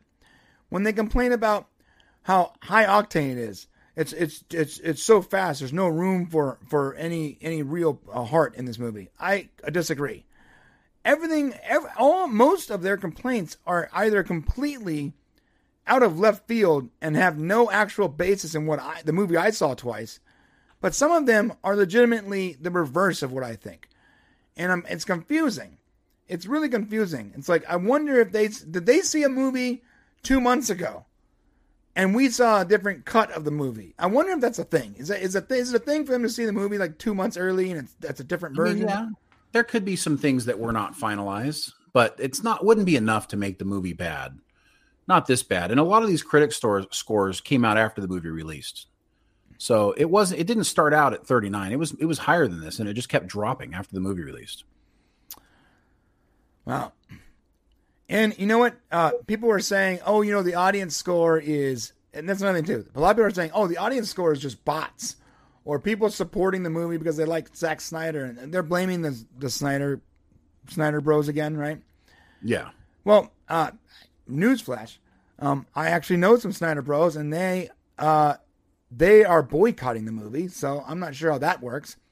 And the money speaks for itself. Like it's it's making money. Now it's not it's not breaking records, but it's making money, and we'll see this weekend if it has legs. Because if it has legs, and it has a, another good weekend, then not only is the audience score backed up by the ticket price, but you can look at the verified reviews where people actually uploaded ticket stubs, and it's just as high, if not higher. So verified moviegoers that that are reviewing this film are giving it more than ninety percent. Right. I mean, I don't know. I don't know what else to tell you. Like, I, it's a good point. Um, you know, and also there this is this is Dwayne Johnson's biggest opening. So it's the most money he's made in an opening. It's also the uh the number one weekday opening in fall. So it's it's made more money on on a weekday than any other movie has in fall. Uh, you got to go back to, you know, even beats last October's stuff like Halloween Kills and Dune, um, which only made 2.7 million, 1.7 million respectively on their first Mondays. Oh, granted, they were. COVID, right? I mean, we were at the end of it. Right. you know so i think people were still going to the movies at that point but you know i get it um you know it's just this movie is obviously going to do a lot better and it's it's not getting the respect that it deserves and I'd be curious to see where we're sitting when wakanda forever comes out and what their monetary value is and and to see if people were right or wrong on this Okay. All right. So, on that note, first up, Penny, I also love that line. Well, I do. That was awesome. but before, I wanted to say that because I'm about to say something irritable. Already, do we see the same critics, the same exact critics, critics, mind you, that are lambasting this movie and The Rock for being The Rock, already shilling hard for Wakanda Forever? Well yeah Movie hasn't released yet. We finally got a real trailer. They are shilling hard. They're talking biggest opening of all for Marvel and huge uh, Wakanda Forever saves the box office. Movies are back, baby. Oh my God! Shut up. Do you, do you see what's happening here, Brian? Do you do you see what's happening now? This is what, gosh, this is such a great thing that happens on our entire planet right now. We have no animosity. Seriously, before now, we really didn't have any animosity towards Marvel versus DC, but because somebody is pushing Marvel so hard, it's forcing us to the other side of the aisle to push back, mm. and that's creating the the division in in people. And so the fact that who's not going to line up to lick Disney's feet if you're a critic because there's access, they literally make like 70% of all the movies. You need to have access to that and you're not you're just going to have a harder time being honest uh, if you want to get Disney's attention as a critic. Right. And so they're shilling because they want to they want to continue living. Right, and that forces know? us to. And this happens Yeah. in, in every essence of, of life. That's forcing us, the hon- the more the people who are trying to be honest constantly, and other reviewers on YouTube that are probably smaller, um, than these critics are. That's forcing them to go farther in DC's camp Right. because they're getting because people are shilling so hard for Marvel products that they feel the need, and, and it's a human need. There's a human need to balance things, right? yes. To like bring balance to an argument. especially when you're reasonable. Right, especially when you're reasonable. You are trying to br- and so in order for us to balance the argument, well we have to go all the way one side. Right. Because they're so far on that side right now that they're giving this movie a 39% and saying how horrible The Rock is. Now it's the, it's the worst performing movie of all time when it's these are factually incorrect statements. Factually incorrect statements. It- no, this is no there's no opinion here. People objectively like this movie, and it's objectively making more money than it was than people thought it would. So where are these these false statements coming from? I'm not even sure how you can lean on statements and say, "Well, that's my opinion." No, you were just you were just lying. Like like like in that movie, like, like that part in, in, in Black Adam when he goes, "It was sarcasm," and Doctor Fate, uh, Doctor Fate's like, "No, it was just lying." Well, that's what that's what you're doing. You guys are just lying. You're just lying. You're just you're just you're putting a headline out there that's factually incorrect on purpose Yeah. Yeah. and then you fill the body of the text with with things that that that fix your headline, but no one's reading that crap. Well, people have gotten very comfortable labeling lies as opinions, uh, as labeling things that aren't true as opinions, Right. and it's it's become a very gray area. And now it's happening in in movies. So you know, this is just one more thing that we gotta gotta keep talking about honestly. We gotta keep saying the truth as we see it or as as it's put out to us, and we'll keep giving that to you guys as we see it. So hopefully, there's more good. And I got and I gotta say, can do. I'm I, I'm not against Wakanda Forever. You know, I hope uh, as a moviegoer that's great. I hope that I love it. Okay. Um, but I do feel myself becoming more and more biased toward Marvel products because of this, and I wonder if it's going to affect my opinion. It's if it's going to make me biased toward Marvel when I watch the movies. Possibly. I mean, I'm looking at the trailer and I'm saying, well, it doesn't look good. Like, s- you know, you watch a trailer and you're like, oh man, I can't wait to see that. Or it gets you hyped. This Wakanda trailer does not get me hyped. And I don't know why exactly, other than it just doesn't. Doesn't do Um, anything for me. Yeah. You know, I don't know. It's going to be tough. Black Black Panther is gone. Uh, they're they now have a new Black Panther. They're going to have to prove something to us. Right. All right. Well, that said, hit the comment section on the way to the subscribe button. Let us know what you guys think, and tell Shane. Tell Shane specifically what you thought Hmm. of Black Yes, Adam. me. Not me. Don't tell me. I already know what you thought, but tell Shane. Tell Shane how much you either loved it or hated it. Let us know in the comment section below. Does it make anybody else nervous that he knows what you think already? I'm not saying I'm Doctor Fate, but I'm also not saying I'm not Doctor Fate. Okay. Hmm. I um, wonder where that I wonder where that helmet went. If I had that helmet, I wouldn't. I don't know if I'd be doing a YouTube show. Oh no, I would be doing a YouTube show, but it would be in the helmet the whole time. Yes, totally. All right. And you know, there's a funny thing. Art the Atheist said, You guys got me hyped for Black Adam, and I'm glad I trusted you. There you go. See? See, so, someone, someone's got to right. push back against the unreasonable nonsense. You know, I'm, I'm glad we can do a little bit with our little channel. You know what I mean? Yeah. Um, Man, dude, what, what else we got? we should have segued. We should have segued to Wakanda Forever right there. I don't know why we what we were thinking. I don't. I don't know. I thought we were doing Wakanda Forever later, but I know. I don't know. That's perfect segue though. Ruined it. Sometimes you should just go with it. Like if you feel it, you see it. Like I did earlier. Like just go with it. You know. Okay, I'll do that. But you know what? We've already stopped talking about it, so you know. So now, never mind. It's pointless. Never mind. We're gonna any- we're gonna finish out the DC news, I guess, about the Superman suit. You want to do that? yeah, and then we go to the member section. Yeah. Nice. All right, guys. So uh, one more story from the DCEU. A lot of DCE stuff today. I'm sorry, but like this whole week has been like so DC front loaded. Um, Yeah. We're going to be talking a little bit how, about how Henry Cavill chose that that suit, and just so you know, this is the last story in this section. Then we're going to go to the member section. So I'm going to implore you twice here. Please consider becoming a member to see the rest of the show. If not, then that's okay too. All right. Agreed. Please. Let's talk about Henry Cavill and why he chose that specific Superman suit in the Black Adam cameo. What he said was, This character means so much to me. Well, I'm going to be honest with you, Henry. Um, it means a lot to you, but not so much that you were willing to pass on a $10 million offer, just to be clear. Because he was offered 10 million and he turned it down. Right? Well, I mean, let's be honest. He was making them a lot more money than that. So, That's fair. you know, there becomes a point where you say, look, uh, and this is whether it's sports or gaming, like you like, or movies.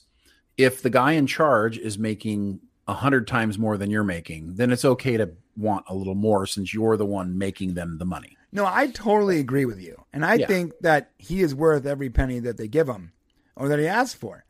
But I do find it interesting that he does say that a lot on social media. This I still have the suit. The character means so much to me. It's my favorite character. But twice they offered him more money than the previous movies, and twice he turned it down because it wasn't close to the offer he actually wanted.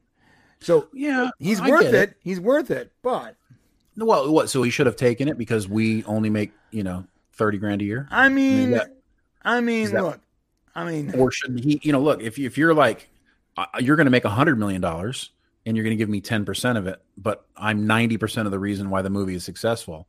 You know, it'd be different if they if they weren't making money on the movies. It'd be different if like they That's only true. made five million. But if you're making a hundred million dollars and the guy wants fifteen instead of ten, then shut the hell up. Well, maybe maybe I feel that way because like I would work for free on a Superman. Right? movie. No, we literally would like pay them to. I, I would us- pay them. Yeah, Right. I, I- got like I would- fifty bucks if I can get in the suit. yeah. I would I would not only pay them, but I would do things that are shameful, shameful, to be a part of this movie. They're not even asking you to do that. You It doesn't just do matter. I will offer my shameful services just to just to be an extra, or or you know what, a water boy.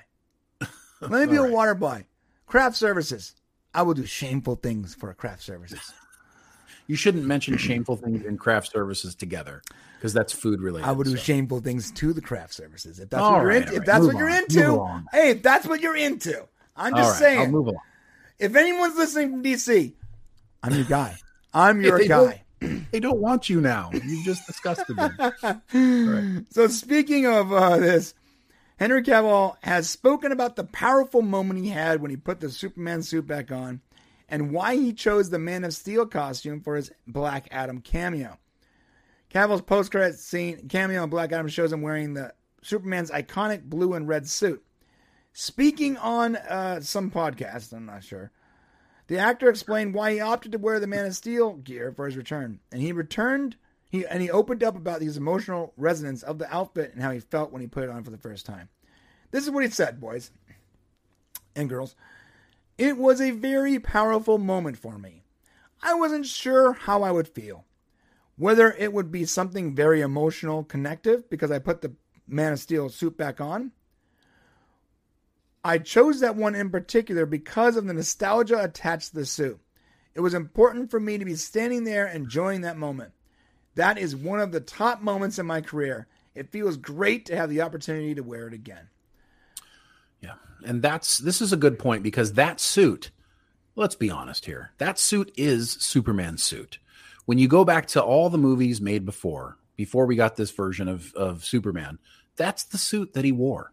Whether it's Brandon, whether it's Christopher, that's the suit. And so the nostalgia he's talking about is that's what Superman fans know. I mean, it's cool. The comics have come out with the black suit and all the different versions of the Superman suit, but this is Superman's outfit. Yeah, it's not. No, it's not exactly the same. The S is different. I actually prefer this S. And there's, you know, so some modern The color pattern is what I'm talking about. Yeah, but the color and pattern, right? Um, he no, he goes on to talk about that. He goes, he says the character means so much to me. It's been five years now. I never gave up hope. yeah, we were talking. Why are you laughing? I don't think I think this is a non. I think you're on the wrong side of this. Okay, I love him. Like I'm just saying, like I'm sorry. I know you do it for free, but he shouldn't. Yeah, you're right. You're right. Right. Cavill said of the of the half decade he spent waiting for news about playing Superman again, it's amazing to be here now talking about it again. There is such a bright future ahead for the character. I'm so excited to tell a story with an enormously joyful Superman. Those are key, those key words are important. Bright, joyful, right? Yes. That's what we need. That's what we need, man. We need bright Well, and and joyful. And that goes back to what we talked about previously in the show, where we talked about, you know, we want, you know, Zack Snyder's Superman has been a little dark, and I think it's time to brighten it up a little bit, you know? Right. And uh, that's probably where they're going. These are probably little hints as to what the type type of Superman we're going to get is coming. Yeah. I love this. IGN felt that Black Adam was unfortunately undeveloped and many ideas seem half baked in our review. Yeah. Because you're shills. you're shills. Sorry, go back to your, your Disney overlords. Go bow at the feet of Mickey Mouse. Oh, oh, yeah, you suck it. Oh, do it. Go back, IGN. You damn shills. How are why are you interviewing this man? Why are you interviewing this man when you you have you have no actual credibility? Jesus. Okay, my bad. Forgive us, Lord. Maria with tea and Tilly, five dollars. Thank you, Maria. Here's my shameful tip tip for the tip jar. Mad love to you both. Ah, we love you, Maria. Thank you, Maria. You are awesome. And all of you guys who give us the super chats, we appreciate it so much. These are people who are doing their own YouTube channels and they know how hard it is. So thank you. yeah, I need as much money as possible to pay them to allow me to do craft services. You know what we didn't do? We didn't break down somebody's show review. We should have done that. And we should do that another Oh time. my God. Like just break down their show review and Just like destroy it in real time. I want to do that. yeah, so and bad. explain why it's not. You know what? truthful. Let's uh You just catch let's check it out right here. Oh, here we go. Okay, real quick. Let's just peruse it real quick. Ready? Mhm. It certainly did start off with a lot of potential. The JSA comic run featuring Black Adam is one of DC's all-time greats, as it shows how his brutal sense of justice made it even the most upstanding heroes re-examine the line between what's right and wrong. I'm not. I'm gonna stop doing that voice. It's hurting my throat. Thank you. It was like driving me crazy. like Napoleon Dynamite's brother. I'm like, oh, yeah. Johnson plays Black Adam in the same vein as Arnold Schwarzenegger in Terminator 2. A stoic, seemingly soulless killing machine gains a glimmer of humanity and even a sense of humor. Okay, stop right there. Arnold Schwarzenegger, Terminator 2, the best freaking version of Terminator. Yeah. Why is that so a problem? stop right there. Absolute best Arnold Schwarzenegger in Terminator. Okay. So, hey, guess guess what? That's a plus one right there. Yeah. Okay. Plus, If that's how you saw it, that that that should be a, a good thing. Okay. yes.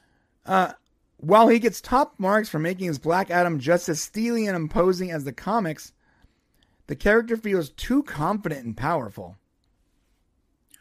He's literally Superman. Yeah. Okay. So this is what I'm talking about, though. Like Magical version. they're saying it's a negative for him to be Arnold Schwarzenegger in Terminator 2. It's a negative for him to be too confident and powerful. I'm like, those are all positive things. Well, that's what the character's supposed to be. So how is he Right. How is it bad that he's being what the character should be? Yeah, did you read the comic books? Like they, they see. I, I No, hate it no. that they start the article with like the JSA comic featuring, but like like this reviewer read the comic book, right? It doesn't sound like it. doesn't sound like he read the comic book, or she. I'm not sure. All right, main. Uh, they they go on. The main figure opposing his violent ways is Justice Society member Hawkman, played by Aldis Hodge. While the veteran hero is a sight to behold with his gleaming wings and energizing mace, energized, his character feels criminally under underdeveloped. It's not his movie. This is an ensemble cast, guys. Like we can't do just Hawkman. It's it's it's not the movie is not called Hawkman. Right. For the love of all that is holy, do do they not realize this as they're writing this out? It's an ensemble No, because cast. they've been paid to write something that's not truthful. Hawkman is one of the most notoriously complicated backstories of, in, in all of comics. Yeah, it's actually like even the comics aren't even on the same page. We didn't even get the backstory for Hawkman, and we weren't supposed to. and I would and I would and I would argue that's a good thing. That would have Yeah. would have ruined the movie. Would have convoluted the entire movie. All right, they go on. Instead, Hawkman mainly serves as a punching bag, both physically and metaphorically. Not true. Not true. That like they, they, definitely he definitely eventually loses to Black mm. Adam, but they their fight is is it's a great fight, and the fight with the whole JSA is actually believable. And isn't he the reason why Black Adam wins at the end of the movie? Yes, he's the reason. I mean, what do they expect that that because they they talk about they complain that he's getting his bird butt kicked most of the movie. I'm like, like, do you think he's supposed to be able to beat Black Adam? Right, but that, you you have to remember in the movie, um, when Sabbac was like, you know, something about you're not a hero, Black Adam's like, yes, but he is. Right. I mean, that was cool, but, but they're complaining about the fight scenes and the fact that he didn't win more. You know, it's just kind of lame. The movie is not called Hawkman. right. Like, I don't know what you want from this. He played a pivotal role in the movie. It wasn't just on screen to get his bird butt kicked. That's not true. That's just that's in fact, that's just factually wrong. If you watch the movie, that's factually wrong. Mm-hmm. So you're just you're just lying. I mean, he does get his butt kicked several times, Sure. but not. I don't know. I mean, like, I didn't feel like he was just getting. He was he was getting in on Black Adam a lot too. Yeah, so no, he's So- not. He's this is how it's factually wrong. You know what they're complaining about? That he's the butt of the joke. He's not. That's what they really are bothered about. Is that Hawkman was frequently kind of the butt of the joke. Um, you know, Black Adam would win the joke or would win the moment over him. And that's different than getting his bird butt kicked the entire time.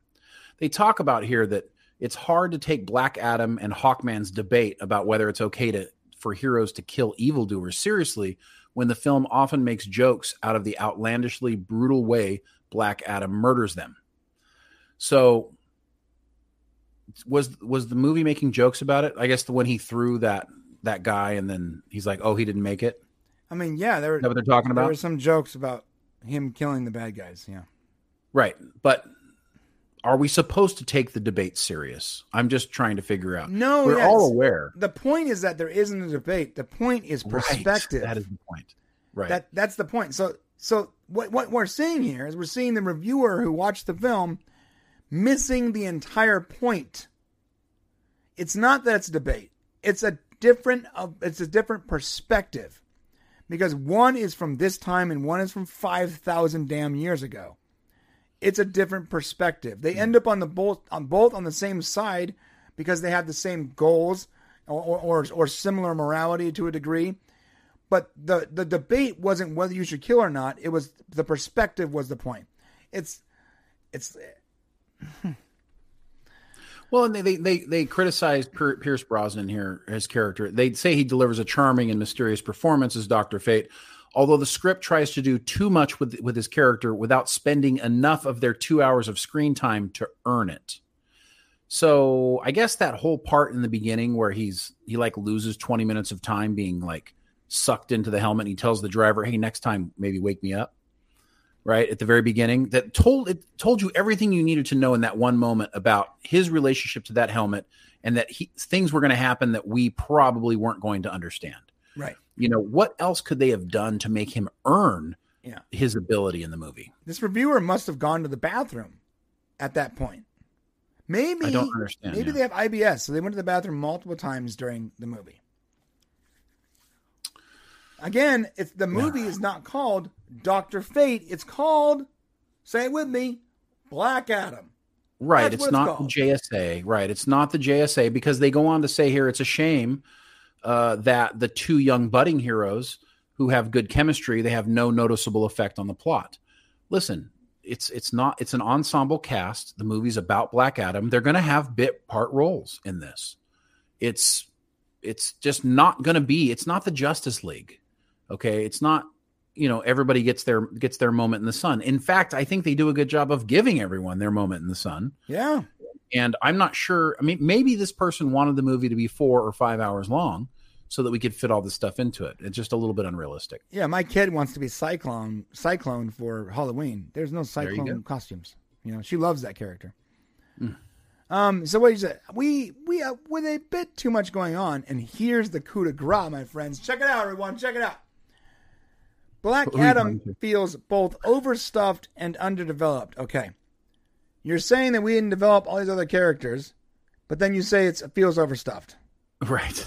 Pick a lane, bro. I mean, I don't know what you want. Much. It bites off more than it can chew, yet you just asked it to bite off more. Yeah. I don't I don't fully understand how you can say four things in a row that conflict each other in succession. I I don't know how this works. I guess I'm not a reviewer because if this is how reviews are done, I don't I don't want to be. Jeez. Well, and they they basically complain that there's too many characters in the movie. That's their complaint because there's so many characters in the movie that they aren't able to, you know, really filter out and make it a a, a- a performance, you know, that's that that rises. But I don't believe that that's what this movie is all about. Like, it's not supposed to be the exploration of Black Adam as an as a. I mean, they do do that, but it's not like Batman or Iron Man or that situation. And maybe that's what they're complaining is that we don't get that initial Iron Man where he's becomes himself or or uh you know Batman going through Origin his story. Right. the origin story. We get the origin story, but it's it's encompassed in this bigger thing. And I'll tell you why it's like this. It's because Dwayne Johnson wants the DC universe in play. In, in a way, it's kind of uh, respectful that he's not trying to make everything about himself. Right. If you notice, this movie isn't like all Black Adam all the time. There's so many other things going on that you get enough Black Adam, but he's he shares his toys No, he does. he No. wants it to be more. So this movie is not the central focus of himself. And if that's a criticism that he didn't do that, then I say yay for DC in the future because it's like Right. let's play in this playground more, and it's not all about me, me, me. It's all about us, us, us. Yeah, and you know what? In, in, in all of his promotions, same thing is like. This is not just about Black Adam. We're introducing all these great characters. It's Right. it's, it's a bigger universe. He continually is pressing this. I don't, I'm looking at the Rock and I'm like, either you're completely full of it, bro, or you have the right idea, and you're executing this idea that I have been asking DC to execute since I was like 15 like for a long time, and it, we we almost got there. There was like this false start with Man of Steel where we were getting it. It was going. Oh, but the studio sucks. Well, the verdict here is what they said. Black Adam overindulges to the point where it's hard to enjoy the DC anti hero's debut.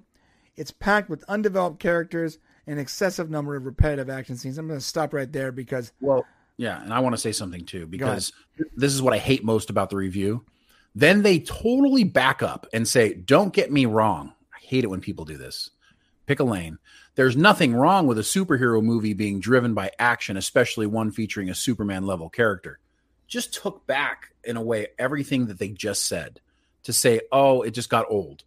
And it's, it's such a crappy review by a by a, a, a IGN who's been doing this for a long time. long Like, time, guys. check your staff, IGN. Yeah, someone, know- someone review the reviewers, please.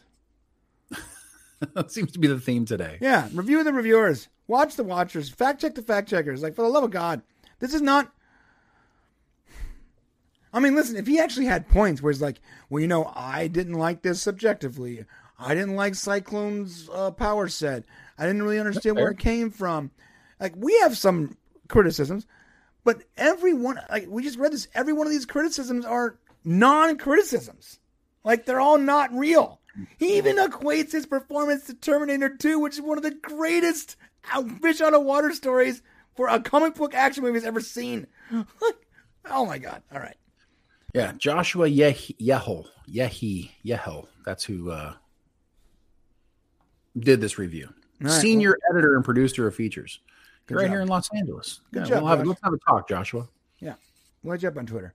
All right, well that's it. Hit that subscribe button on the way. The comment section. Let us know what you guys think about this and reviewers and just everything we all. I actually forgot exactly what we were talking about, but It was Superman's blue suit. Oh, so that that led us here. That's that's that's where we're at. Okay.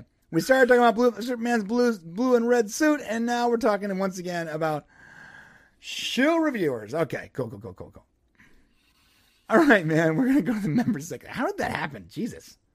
Well, because we decided to look at one of the reviews. Remember, we said we'd do it in the future. yeah. I was like, yeah, why not? Let's look at it now. I wanted to quickly look at it, and then it was like, boy, wait a minute. um, I like Atheist says this reviewer sounds like a pacifist. Yeah, I guess so. Ross Dog's Broken Spirit. She Hulk stunk. Agreed, Ross. Agreed. Okay, my friends, it's it's about that time. We are heading to the members section. Now, it's a it's not bad. It's not all bad. Okay, member section's great. Let me tell you why. Good. It's awesome. It's Yeah. the place to be. Let me tell you why the member section is great. If you were here last week during the member section, Was it last week? It was last it week. was last right. week. Last week, uh, Robert Meyer Burnett joined us for a brief amount of time, and uh, Well, not brief, but yeah. oh, not brief, for long. He actually took over the entire thing. He showed up. he showed up, and and listen, that segment was uh, rock, just rock hard, golden. I don't have any words for it. He he let all he let all the information loose. The guy didn't care. So listen, we have a lot of good stuff. I'm trying to I'm. I'm trying to not like spoil it or whatever. We have a lot I of mean, good he stuff. cared, but yeah, he just he was he was uncorked for a time, Unle- and- unleashed, perhaps. unleashed for a moment, and only members got to experience it. So Right. that being said, So there's a lot that goes on in the member section that you will never see here. Like what what what happens in the member section stays in the member section. Okay. yeah, we're like Vegas, but no slot machines. Yes, we have a good time. So come on over. We're gonna be talking about uh we're gonna look at trailers because we can't look at them here without getting copyright claimed. But we are gonna be looking at uh the Guardians of the Galaxy holiday special, um the new Star Wars movie apparently coming out. Like that's a great idea. Ant Man and the Wasp Quantumania, and of course, Wakanda Forever. Right on. Right on. Okay, everybody, um, we're going over there. The link is in uh, the chat. It's in the description. And if you literally do nothing, if you just stop and just let your computer take over, it'll take you to the member section.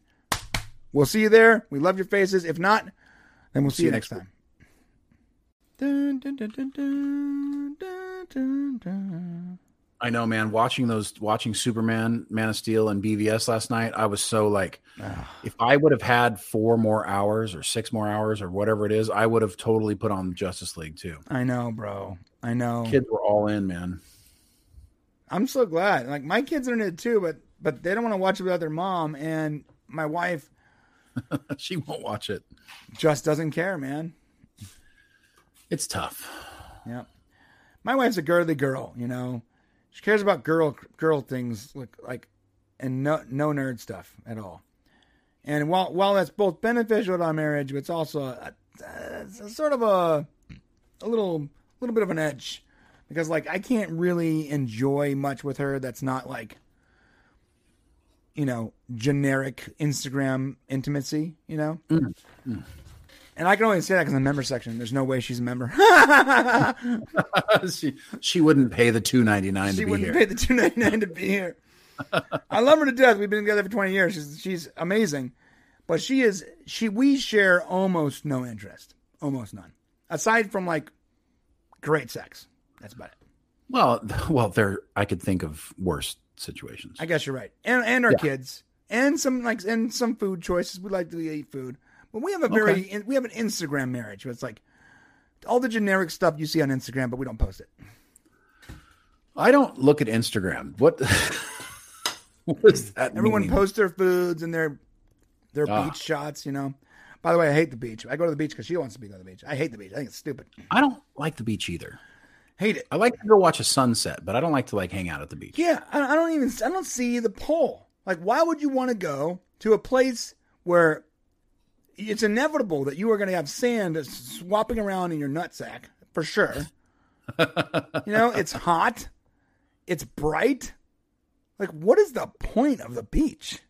If you no no listen, if you're single, I get it. There's a point. If you're married, though, I don't see a point. Um, I mean, I guess it's just a chance to chill out and relax. I guess I don't know. You're right. Good point. You can relax in a pool somewhere without sand. I mean, that no sand. That's a good thing. Oh, well, what if you like waves I mean, I guess if you like to look at waves. or collect shells or something? You know, I mean, there's there's things. But I I'm with you on the fact that I don't want to go to the beach ever. But then again, I live at the beach. So right. I wonder Maybe- what it would be like if I didn't live at the beach. Yeah, that's actually a good point because I also leave live like in they call it they call this the beach cities, like Orange County, Newport Beach. I live in inland of that, but I live very close to the beach. So I've been I grew up going to the beach my entire life. That was our only real pastime. You know, when you're broke, like you go to the beach, right? Yeah. And then when I was a teenager, I can actually ride my bike from Orange all the way to Newport Beach via that little tunnel under the freeway, under the 55 freeway. So maybe that's what it is. Maybe because we grew up here, but I guess if you didn't grow up near the beach or you didn't live near the beach, it might be a special thing. Yeah, yeah. I mean, I'm literally 1.25 miles that way to the beach. Wow. Straight line. I literally could walk there. Wow. So it's like, but I don't ever go there. right. So, and it's because we're here. And I feel bad. There's people landlocked who've never even seen the ocean in the middle of this country. So I, I, I remember that sometimes. Is that thing? Yeah. In Before, this day and age? be, if they've never made it out, yeah, there's people who can't afford to drive to California or to the East Coast or to the Gulf. They just don't make it. Wow. So now they've seen it on TV. So it's not like it's like skydiving. I don't ever need to do it. I've seen it a million times. I've I done do it. It sucks. Yeah. I don't, I have no desire. So, fun story before we start our news topics. Um, I'm actually, uh, I think this is an oxymoron. So, my initial job in the army was 88 Mike. You know what that is, right? Yes. It's a it's a truck driver, right? My initial job in the in the in the military was a truck driver, basically. And they asked us at the end of our of our boot camp, they're like, "Do you want? Um, does anyone here want to go airborne?" And I'm like, "Airborne? What's that?" Right? and he goes, "Listen, it's a great opportunity. Uh, we're only giving it to certain certain people in the class, and they had gathered us up." And uh, I guess if you got top marks in certain areas, uh, which I never got top marks in physical, but I got top marks in um, in uh, shooting. I was like, that's important. I was at the I was at, I was at the top of the class for shooting. Um, couldn't run for crap, but I could shoot like great. And um, so they offered it to us, and they said, "Listen, it's another three hundred dollars a month on your pay um, to have an airborne patch, and if you're ever deployed, you know you might it might be it might be part of your job." I'm like, hmm. well, uh, I'm not planning on getting deployed anytime soon, so why not? Didn't totally understand uh, understood what it entailed. And That sounds like the military in general. right when I got there, I'm like, wait a minute, why would a truck driver need to be parachuting anywhere? Need a big shoot for those trucks. Right. So- and then I realized I found out that I hmm. had a fear of heights. Oh, it's not a fear of heights. It's a fear of dying from high up. I don't know what it is, but I was deadly afraid. Yeah. Deadly afraid. And and dude, they don't they don't let you go back down. Like if if if, you, you got to jump. if you decide right there, you're like, no, this ain't I'm done. That's ain't happening. Like, no, I'm good. I literally was like, no, I can't do this. And like, yeah, you don't that's not an option. like you're gonna jump. Or we're gonna take you or we're gonna push you out. That's the, that's the option you have. And um I please don't tell this. Don't post this anywhere. Don't clip this. I peed myself. I can't. You, you're way too honest, man. I peed myself. Um, I I got down after peeing. I vomited, and then I got down and did it again. I somehow peed and vomited twice, and I hit my mark, and I was like, "Thank God!" Like you have to hit a certain amount of marks before you could be done. I literally peed myself. I didn't vomit the, the next three times, but I literally peed myself every time. I have never peed my pants in the history of my life until I jumped out of an airplane. Well, okay. Let's say if there's a time you're going to pee yourself, probably jumping out of an airplane is the most reasonable time. Yeah, and the worst part was when they all gathered around, and because like they thought I was hurt because I was on the floor with my head in my hands vomiting, and like you can tell that I was just I had just like unleashed my bowels all over my and there's like 30 people just like, "Are you okay?" And I'm like trying to catch my breath. I'm like, "Oh, he peed himself. Is he hurt? No, he's not. Oh, he's not. Oh, he's. Oh, I see. He's just a puss. I I, I get it. he's just he's just weak, weak minded. Right. Uh, one second. Well, yeah. We won't judge him for that. Let's let's be clear. Although I will secretly laugh many times. Over yeah, it was it was rough, man. Um, yeah, it's not the fall that kills you; it's the sudden stop at the bottom. I gotta tell you, uh, the weirdest thing there's like there's a lot of movie misconceptions about like parachuting, right, or skydiving, and it's that like all these movie stars like they hit the ground and they're like dump their chute and they're like running to go kill bad guys. I don't think I've ever seen that in real life. Like even the most experienced guys are like like they're like they're purposely like they're they're they're letting their body go limp into the floor so that so that so that they don't get hurt. Like they're not they're not running ditch ditch. You know, it, it is still a traumatic experience in the human body, no matter how strong you are. I think.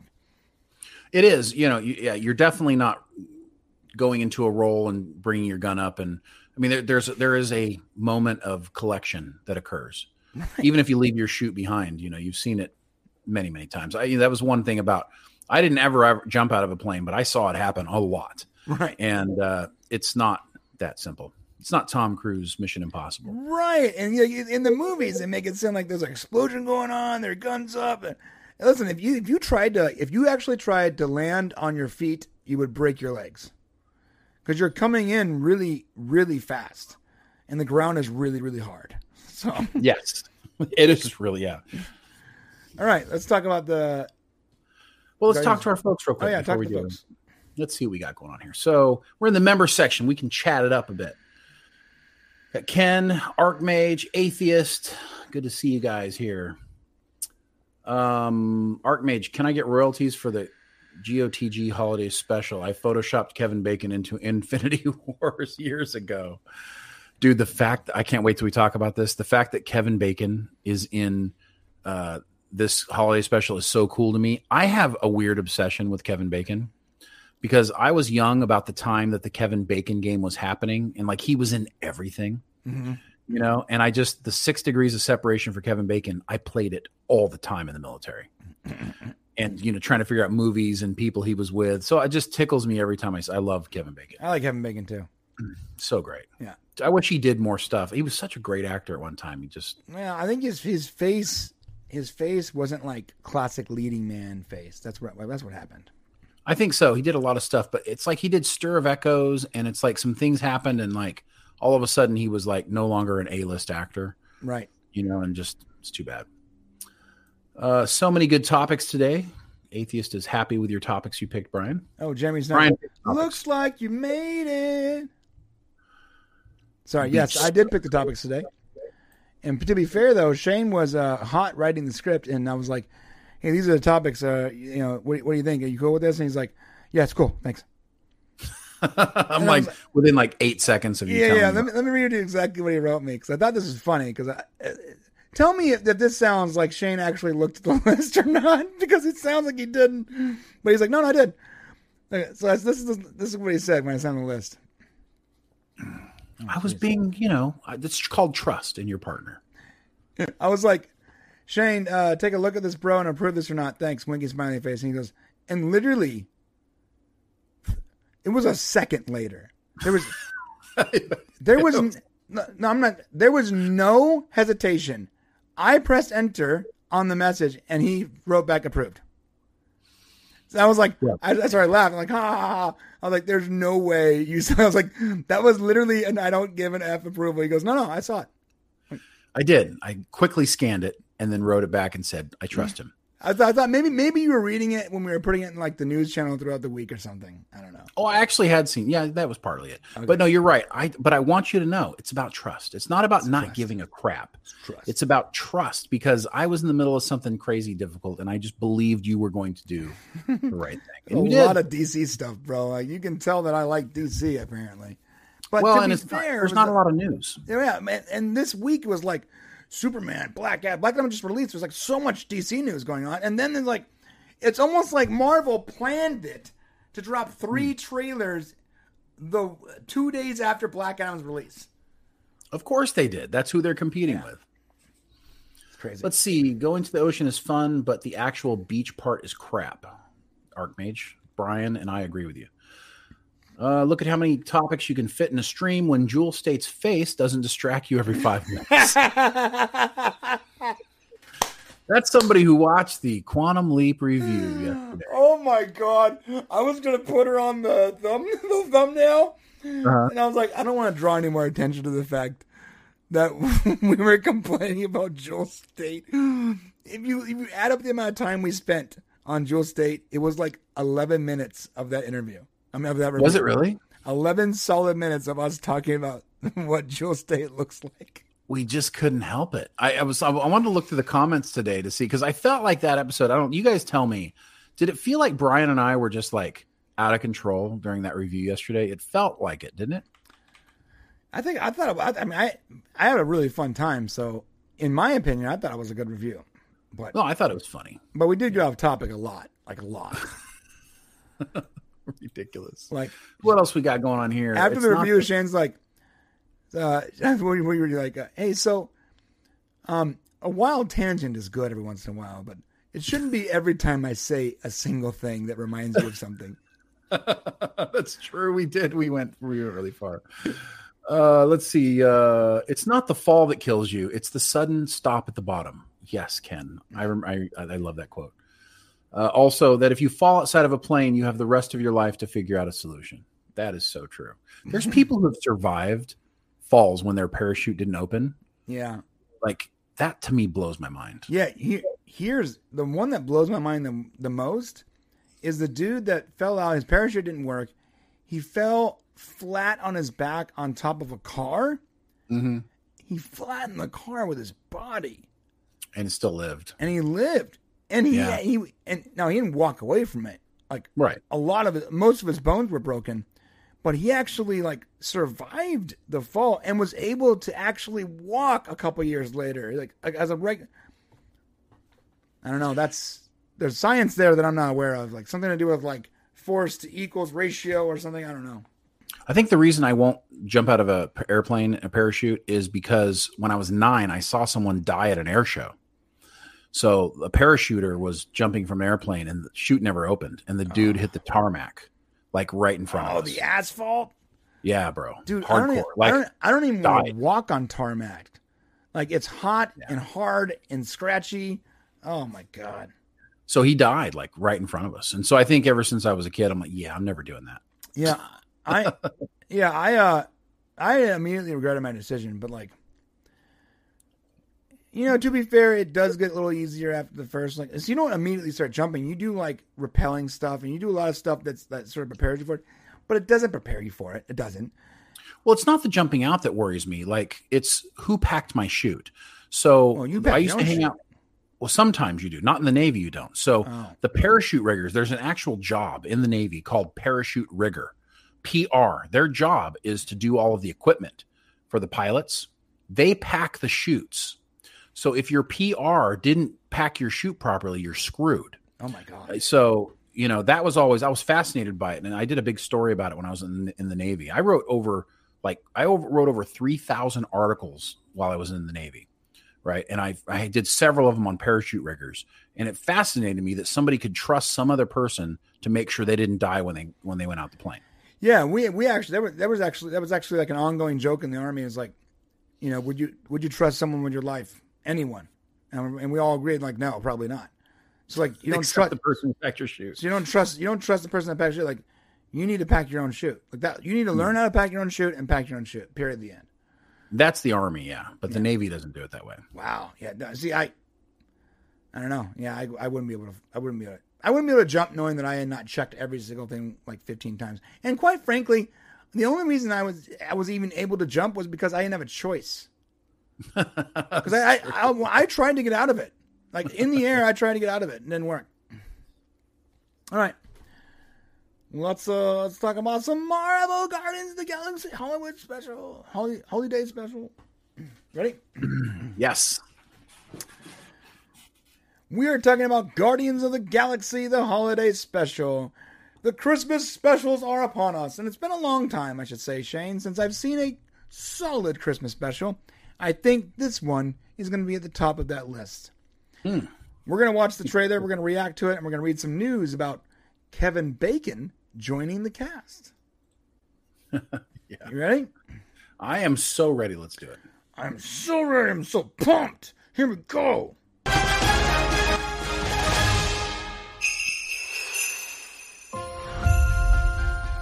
I just saw on the calendar that right now on Earth it's almost Christmas time. We don't have time for trivialities like Christmas. But Peter's so sad about Gamora being gone.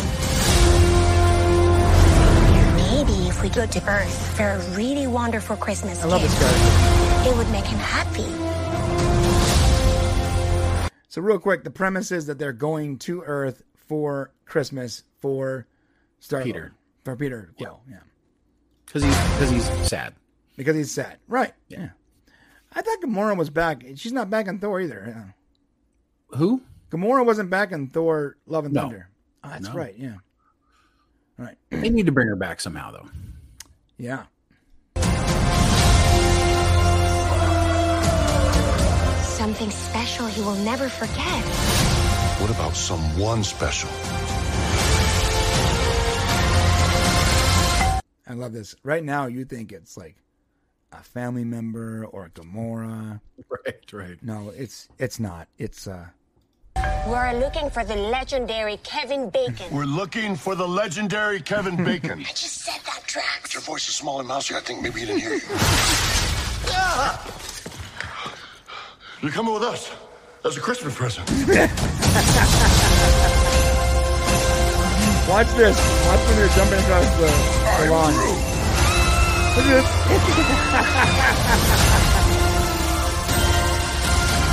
Let me tell you something. Dave Bautista, he can do 150,000 movies for the rest of his life. Right. But that dude is always going to be Drax. Yeah, yeah, he's never. He'll always that's, be Drax. that's his role from That's for it. the rest of the time. That's I, I will never. I'll never be able to watch. Let's mm. say in ten years, a David Baut, David Baut- Bautista movie about him uh, being a single dad and raising his kids, and it's it's very it's very touching. He he has the performance of his life, and it's Academy Award winner, and whatever. I'll never be able to watch that and not be like, "Yo, Drax had kids." Mm-hmm. Never. Right. All right, so that's uh that was pretty good.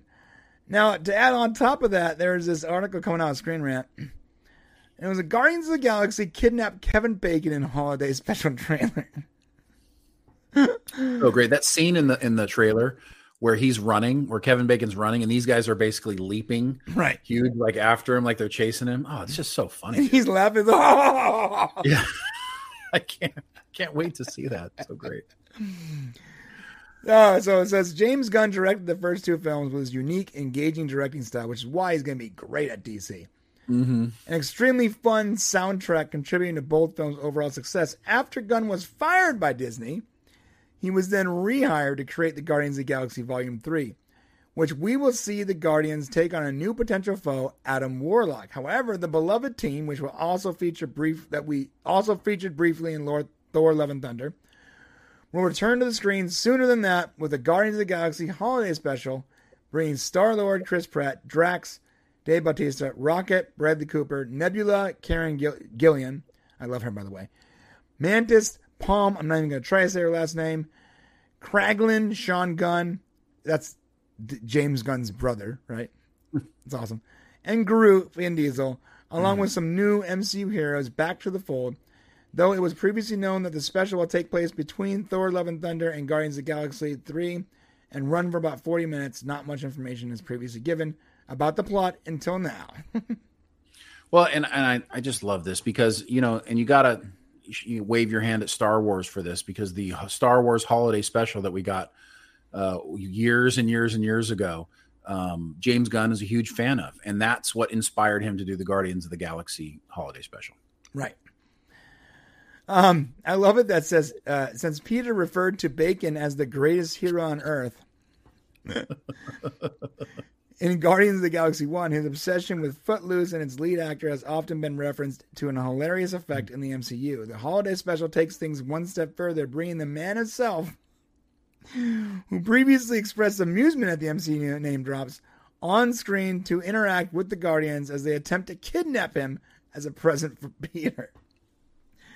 All right, so this is like if you if you read this premise to me, like okay, there's a superhero movie where the characters are gonna um, one of the superheroes really likes an actor, and they're gonna kidnap that actor as a present for that superhero, and you know hijinks ensue. I'd be like, that's ridiculous. The movie doesn't work. What are you talking about? That's in in every way that sounds horrible, but James Gunn has this ability to take the most ridiculous premises and somehow make them heartwarming and badass and fun and everything. Like the guy loved Howard the Duck. And because Howard the Duck Remember Howard the Duck, the, the movie from the Oh, I do, yeah. because Howard the Duck was loosely connected to the MCU via a comic from like the 70s or whatever, he was able to get Howard the Duck at the end of that movie. That is incredible. Right.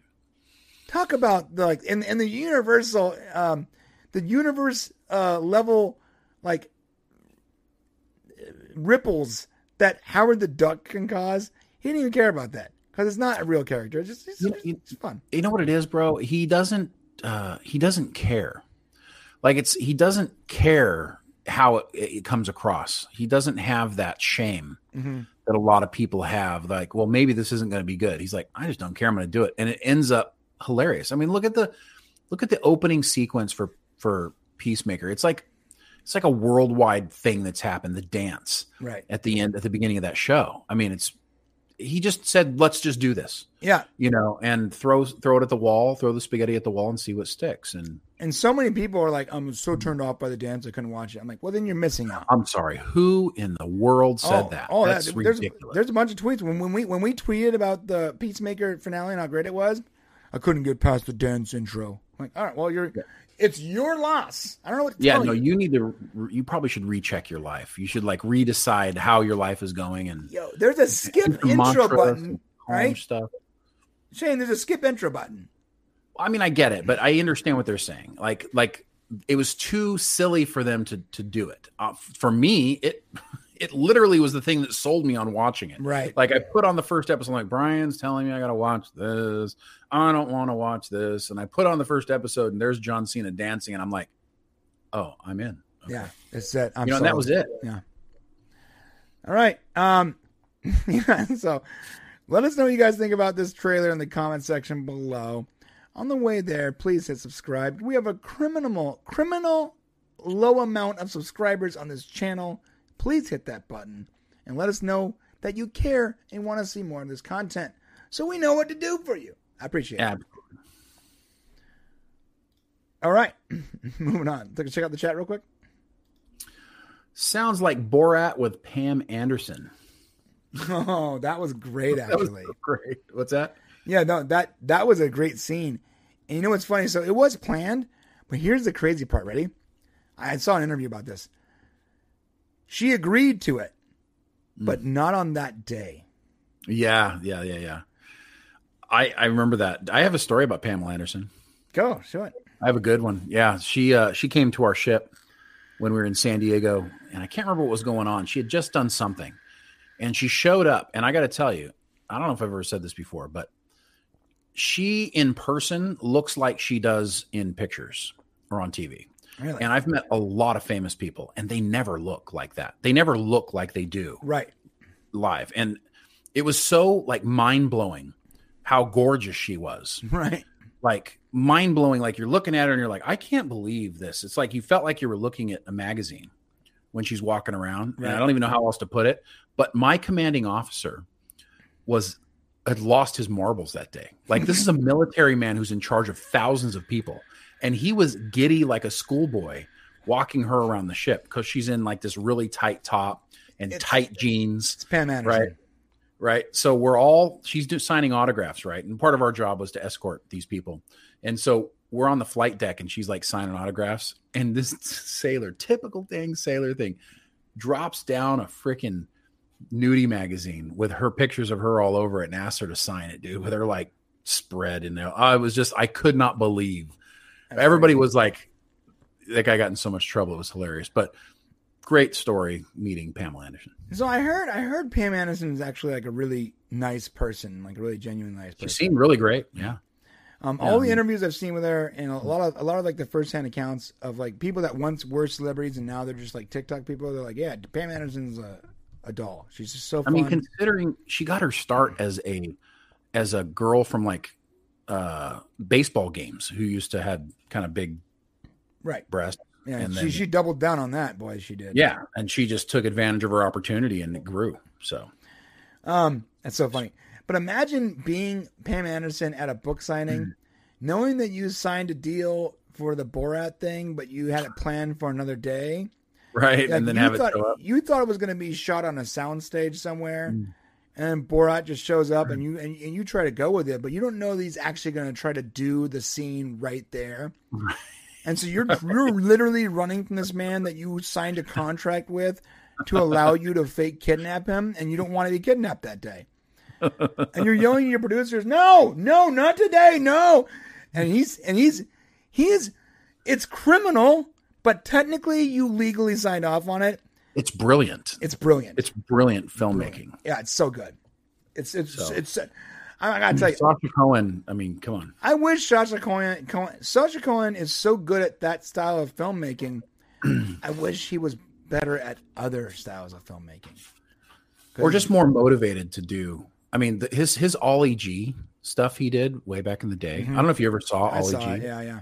Oh, I mean, just It's funny. hila- just so funny. Yeah. Yeah, he's just his other movies are not that great. He doesn't seem motivated. He doesn't seem like I guess if the movie's not his, when he's hired to be in a movie, it it's never as good. Right, because it's not his vision. Yeah, Mm-hmm. it has to be his vision for him to be successful. But you know, One of my favorite one of my favorite comedies, by the way, of all time is The Dictator. it's funny. where it's like it's like story and scripted stuff mixed with like real reactions. And when they're in the helicopter and they're see- and they're showing the perspective of the Americans and the perspective of these like it's hilarious because they're not intending to do anything wrong, but from their perspective, it looks like they're terrorists. And they're, no, we love America, America number one. Right, right, so right. funny. I it's such that misunderstanding humor is really funny to me too. I agree. I think he also he got like uh like you got like Rudy Giuliani somehow. Yes, he did. I remember that. Oh, he's just great. Yeah. All right. Art so let's made move prayer. I wish Yondu was alive for the special. I do too. Yeah. I miss. I love. I love Michael Rooker. That's my that's my favorite my favorite daddy. He might have been your he might have been your father, boy, but he wasn't your daddy. So great. That's so great. So great. Love him. Um, I remember I looking at my like uh, at the time my brother in law was like, "See, bro, that's you. You're like Yondu because he's he's like a step kid. to His his Mm. he you're you're you're Yondu. You're you're, their daddy. He's like, bro, come on. Great. All right, let's move on. What do we got next? Talk about Star Wars, dude. Star Wars. This is going to be great. All right, we are talking about Star Wars. I can't. You know what? I'm not. Gonna, you do this intro, please. Oh, okay. I can't pronounce the guy's name. What? I was, oh, I got it. Got it. You ready for me? Yeah. I don't ever get to do this, guys. This is exciting. Like me getting this moment is great. Okay, here we go. A headline. Uh, there's a headline that started with a hard name. I'm out. All right, we're talking about Star Wars and Damon Lindelof's Star Wars movie, which the details have just come out on, and I know you want to hear it right here, right, Brian? Yes, I do. And what I'm we talking about? frankly surprised that that's how you pronounce his name. That's amazing. I don't know. I just kind of went with it. You, that's it. that's That's right. you did right. A new report hints that Damon Lindy Lindelof, you just said it and I can't read You got it. You nailed it. That's it. Lindelof's Star Wars movie will take place after the rise of Scar- Skywalker and could feature some returning characters. Here's where it gets interesting. Mm, I agree. Shortly after it was announced that Damon Lindelof was, you know what, we're going to call him DL. Shortly after it was announced that DL was writing a new Star Wars movie, new details about the project have been released following the release of Star Wars Rise of the Skywalker in December's in December 2019. Lucasfilm has struggled to get a new Star Wars movie off the ground while Patty Jenkins' Rogue Squadron was set to release December 2023.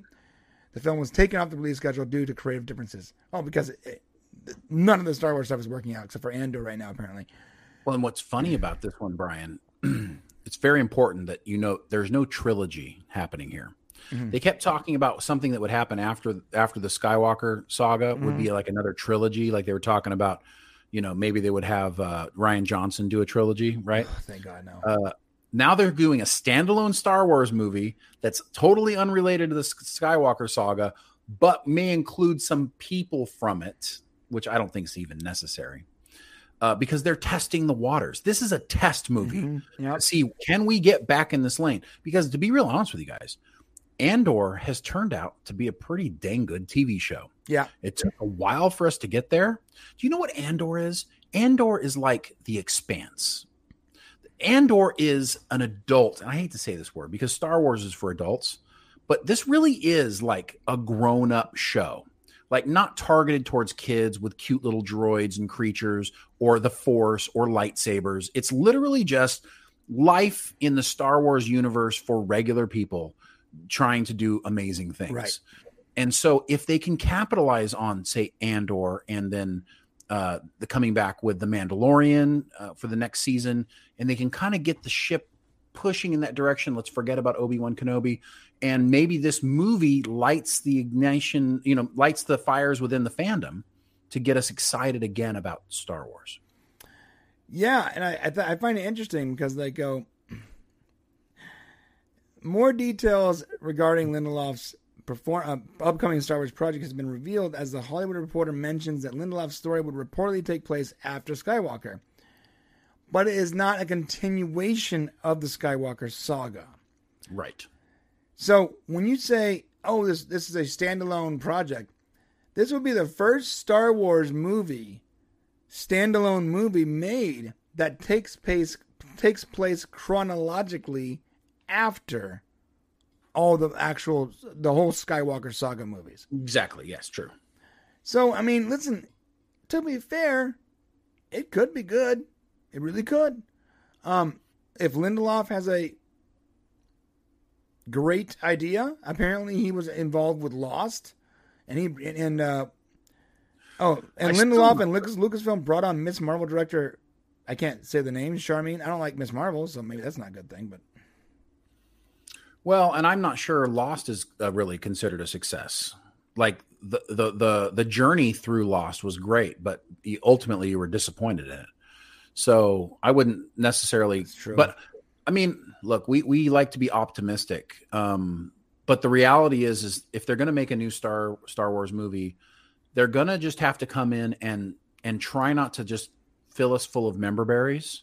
They're going to just need to come and do what they're kind of doing with Andor and just like, you know, cut into the apple and let us live there a little bit. Right, um you know the the fascination of the, this recent episode of andor and if you haven't seen it i don't want to ruin it for you but there's a scene in here where where cassian's in jail and like they they show us something that how the empire works that just sort of blows my mind. Right, you know and makes me go oh gosh we don't know what's happening to these people that where the rebellion is beginning or we don't know what's going to happen all we knew was luke skywalker i mean all we that was our only vision of like what was really happening some very vague periphery of the star wars universe but Mhm.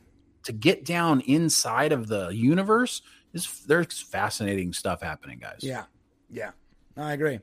Now, on that note, you know, Isaac, uh, Oscar Isaacs, John Boyega, you know, they've said they're not they're done with Star Wars, so they wouldn't come back. i don't need them back either Yeah, so, if it's gonna be older characters, then it's probably gonna be characters like like Rey, you know, or no i don't want rey either or no, no Rose Rey. or Rose Tico. I don't want Rose Tico either. Get what about BB-8 or Babu Frick? Yeah, you can bring throw a BB-8 in there or whatever. I don't even remember who Babu Frick is. So How how about a CGI, uh, you know, Leia? No, no, just be be done with it. Be over. Are you sure? Move on. What about Force Ghost Luke? Stop asking me questions you know my answers to. no, let's move on. Let's let's let- do something new. Okay, all right, Yeah. all right, Right? I'm down for that. Do we- Let's do something new. Let's stop. Well, first off, let's stop doing prequels. For the love of all that is holy, That's got to stop. Please stop doing prequels. Please. I mean, I'm stop. okay with this Rogue One thing. Keep going with that. Keep going with Andor. Right. I'm good with that.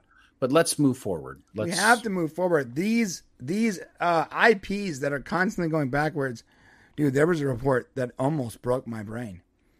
Um, there was a there was a DC report that said that this that someone in DC last regime of Warner Brothers was considering a prequel to Man of Steel, what? focusing on um, Krypton? his no his cousin, uh, I guess Supergirl, Kara Zell, Kara Zell, whatever, his cousin, because she- remember she was the reason why the ship was there in the Arctic in the first place. That's they were- right. They were going to do a prequel that happened. I'm like, yeah, you know what? That makes complete sense. That this failing regime is like, you know what? We're not doing Oh, yeah. anything of value that's moving forward. Let's go backwards. Well, and that's why what did James Gunn just put out? Right. We are going to focus on legacy characters that made DC strong, and we're going to go forward there because Right. that's what you're supposed to do.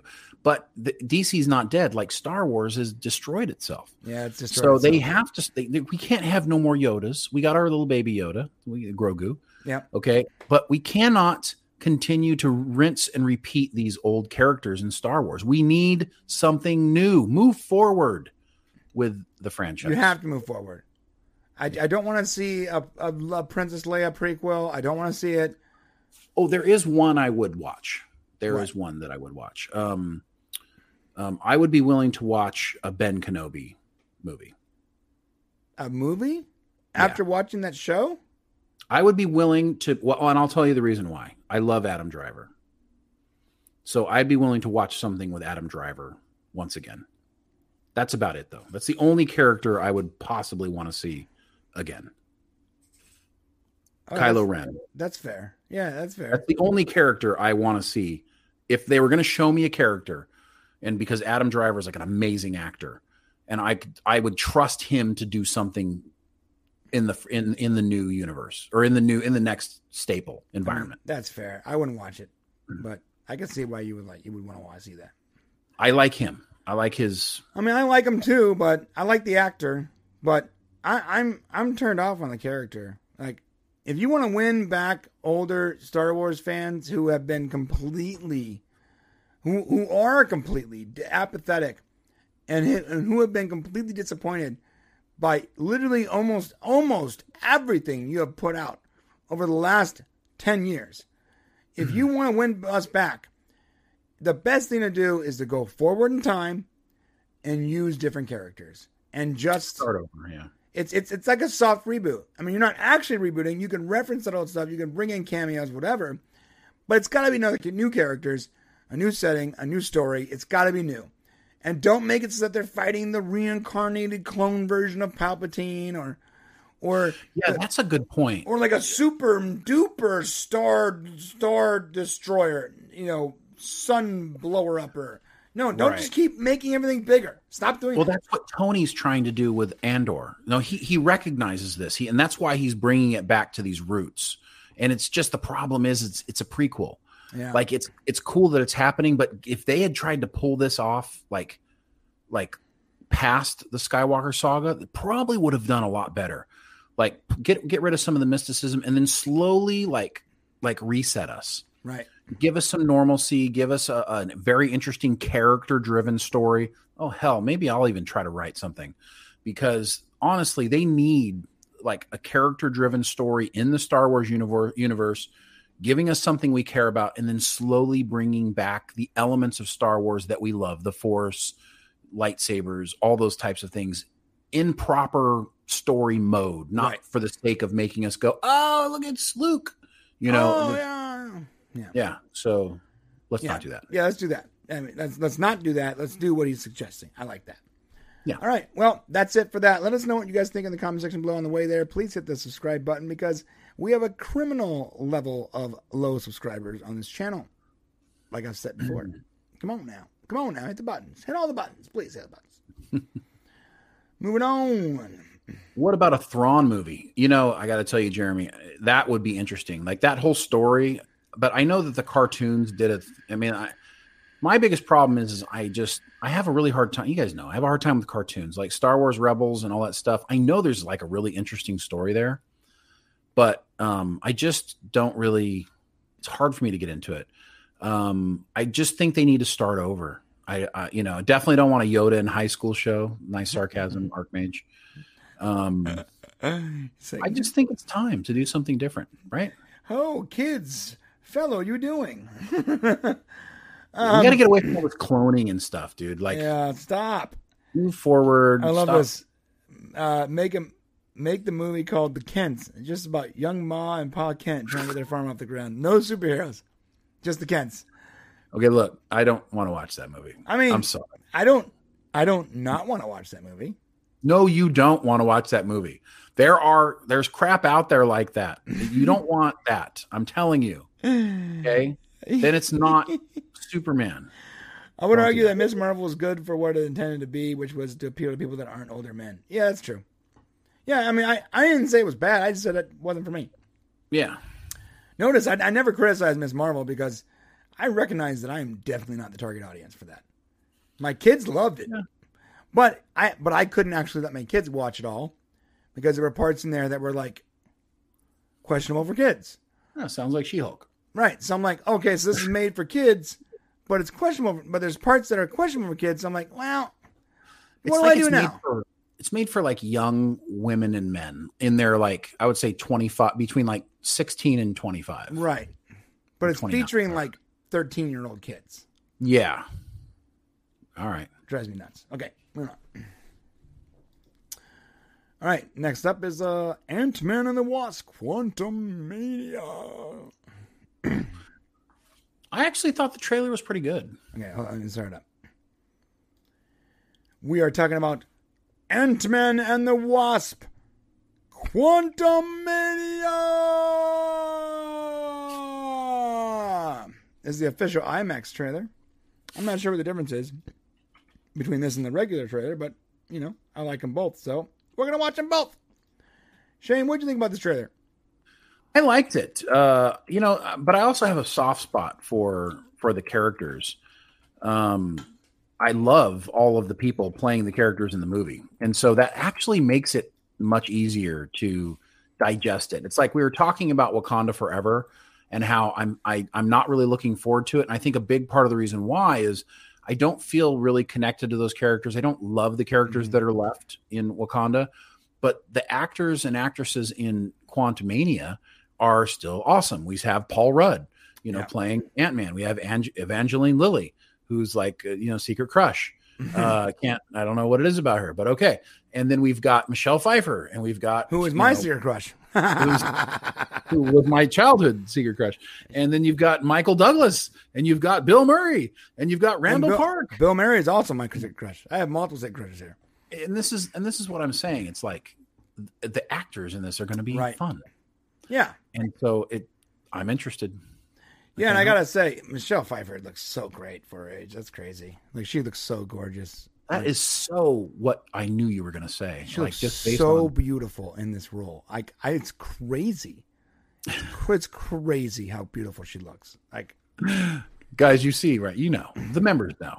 If you're a member section person, you know what Brian's going for there. Now, go ahead. I mean, we, yeah, I'm sorry. She's like 75, look that's at all. this, I'm not. It's. I know beauty is subjective, but like she is objectively gorgeous. So I don't know. All right, Here we I go. agree. I'll stick with Evangeline Lilly. For I mean, she's gorgeous too. Like, what do you want from me? I used to ask myself a lot of questions. God, Scott, Paul. you're at ex-con. Yeah. Okay. By the way, uh, he just doesn't age. Is that the deal now? that's it. So Paul Rudd is either a vampire or he's drinking baby's blood on the weekends. Like Yeah. Or this is what not being stressed out does for you. he's just constantly always relaxed and he's Like always billion- happy. He's a billion dollars and he's calm. Right. Right. How are you an Avenger? That doesn't make sense. But everywhere I go, people tell me the same thing. Thank you, Spider-Man. People still Thank need you, help though. Spider-Man. That's why we made this. It's like a satellite for deep space, but Quana. Wait, wait a minute. You're sending a signal down to the quantum realm. Turn it off. So I don't like I don't like Evangeline Lilly with short hair though. I don't either, but that's what happens to a lot of older women. Okay. They cut it off. But What? I tried to criticize The Hobbit. Like I really wanted to criticize it, like that they had that female elf character in there, but because it was her, I just kept shutting up. Yeah.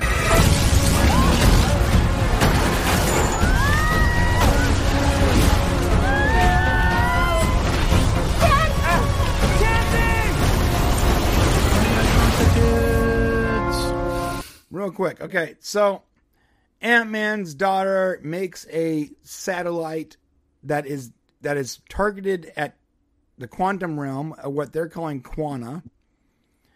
And Michelle Pfeiffer's character, uh, Michelle Pfeiffer, um, was? Evangeline Lilly? No, it is Michelle Pfeiffer, right? What is Who? The older lady. I just forgot her name all of a sudden. Michelle Pfeiffer. Michelle Pfeiffer. What's wrong with me? Michelle Pfeiffer.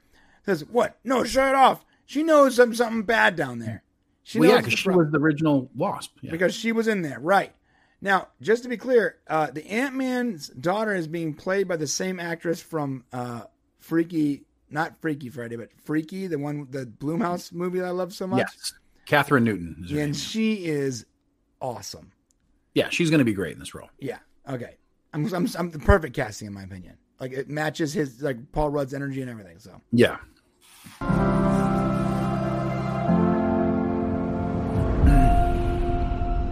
See, that looks Cool incredible. graphics.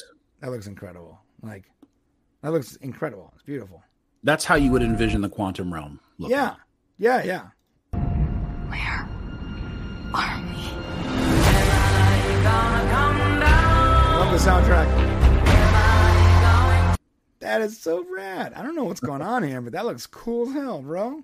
Flashlight has come to life. I'm sorry. Did Gar- did um James Gunn? make this No.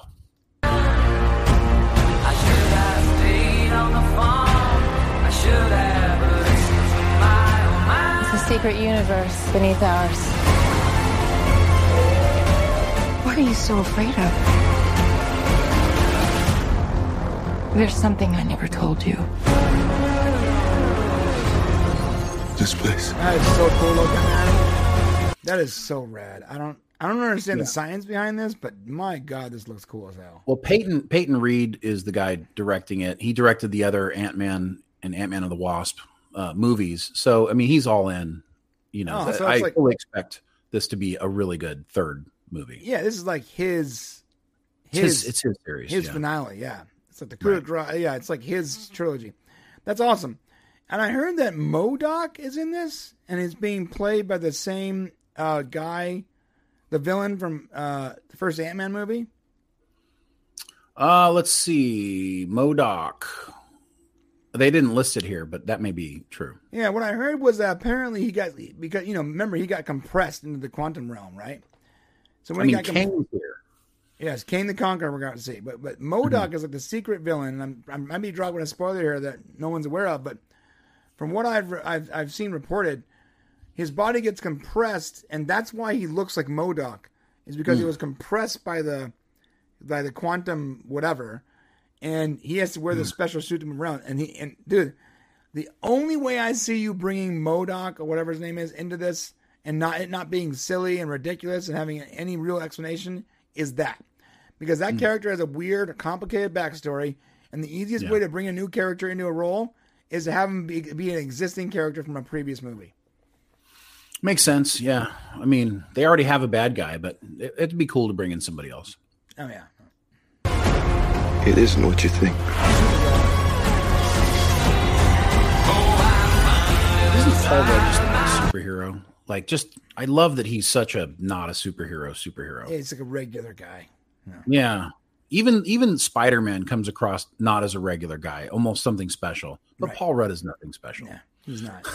He's just he's, he's that he's that one stoner friend you know from high school. Right, right. Now he's Yeah, now he's Ant Man. Beyond the yellow brick road is a perfect song. Oh, we gotta back up, back up, back it up. Oh yeah. Sorry. Uh, so yeah, that is Krylar. the man, the myth, the legend himself. I, I'm surprised they were able to find this man to do this role. Well, he's been in so much trouble lately. I'm surprised they're letting him do anything. So He doesn't even own a phone. Hmm. Like, like he still has one of those old answering machines that you call, like the kind that, that like sit in a room somewhere with tape. It's crazy. well, he, he's really been in so much trouble on set. It'll be interesting to see if he gets to do anything going forward. That's true. He gets hired. I still love Bill Murray, Bill Murray though. Oh. Assu- assuming he didn't do anything actually wrong, I love Bill Murray. Well, Don't, and you even don't quote this. If he ends up being like like I, he raped a bunch of beagle puppies, like I don't know. Well, let's be fair. We love the actor. We can separate the actor from the action. Right. It's like separating Bill Cosby from what he did. You know, it's the, that's the, what we're talking about. So if you know the actions of the man are different than the roles that he's brought us. Right, that's true. I can get you hope. And give you more time. If you help me, King the Conqueror. so what's it gonna be? Ant-Man. Okay, real quick. Um, notice he has on. Uh, he has on. Uh, I'll show you right now.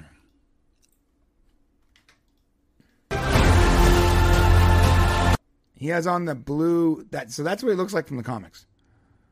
So apparently, what they're saying is in the comic books, um, it's like a mask or whatever he's wearing over his face because that's pretty much what he looks like in the comics. Kang the Conqueror. Okay. I think that's clever. So Yeah. what's it gonna be? Ant-Man. All right. And you know, he's a relatively Jonathan uh, Majors is a pretty new actor, mostly known for his role as Atticus Freeman in Lovecraft Country.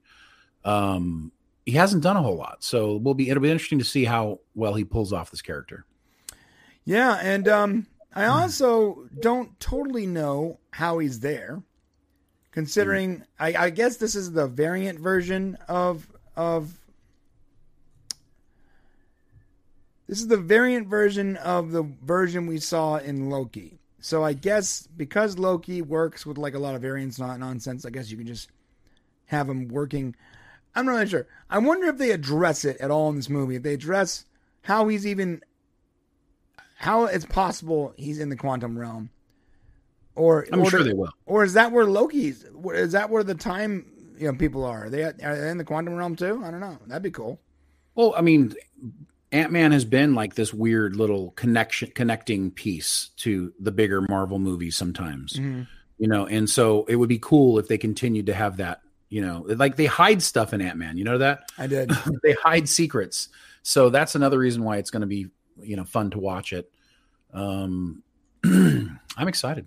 Yeah, I am. I'm excited for that. So, so right now, uh, even though earlier we were giving Marvel a hard time, to be fair, we are now excited for the holiday special and uh, Ant Man Quantumania. but I don't know But if I we're gonna. I kind of be- knew I was already there. Like I, I kind of knew. Like this is not a big surprise for me that I'm that I'm excited about this. It's coming up in February, so we've got the holiday special for Guardians of the Galaxy in November, uh, and then we've got this in February, Mhm. right? And now Wakanda is going to be in November as well. Right. Uh, so we'll see what happens. But And you know what's interesting is I also think that these are the last two franchises that I care about, in my opinion, are the they're still doing stuff. Yeah. the Guardians and and Ant Man. Uh, Yeah. all the other franchises are just they're they're they either died canonically, or or or that's it. They just they're just not around. It's like if you if they make an Iron Man movie, it's not gonna have Tony, Tony Stark, so I'm not gonna care. I mean, I guess technically they could do Thor. They can make Um, another Thor. Yeah, the last one was funny. It was okay. It was a good movie. Yeah, it was good. It was fine. Yeah. It wasn't But, you know, like it wasn't as good as other Thor movies, but uh, it was better than Dark Dark World or whatever. Yeah. Pretty much all Marvel movies are better than that. right. All right. Well, listen, I hit that comment section on the way down there. Please hit the subscribe button and subscribe for more of this uh, subpar content. I'm kidding. I'm kidding. Amazing content. Absolutely Come Absolutely back for this delicious. subpar content. See you later, nerds. All right. Uh, what does the chat say? Before we move last Uh. I don't know, but it really should say that Evangeline Lilly should not have short hair. Like, just put that in the comments. For somewhere. the love of God. What a waste. What happened? I didn't want to go deeply into that, but I'm like, yo, what is this? Who whose bad idea was it? It was Michelle hair? Pfeiffer going, I'm the only one who's going to look good in this movie. Oh man, she looks great though. yeah, she looks so so great.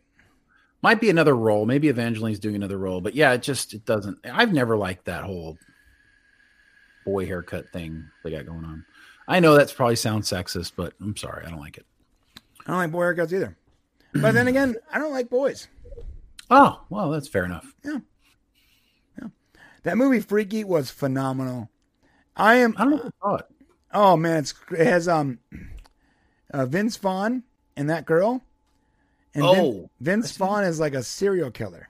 Oh, I saw it. Yeah, that was good. So that was a, that was a kind of a funny movie. Yeah. Yeah, it's great. I lo- I'm starting to really love Bloom. Not all Bloomhouse movies, but certain Bloomhouse movies are like, or Blumhouse, whatever you call it, however you say it.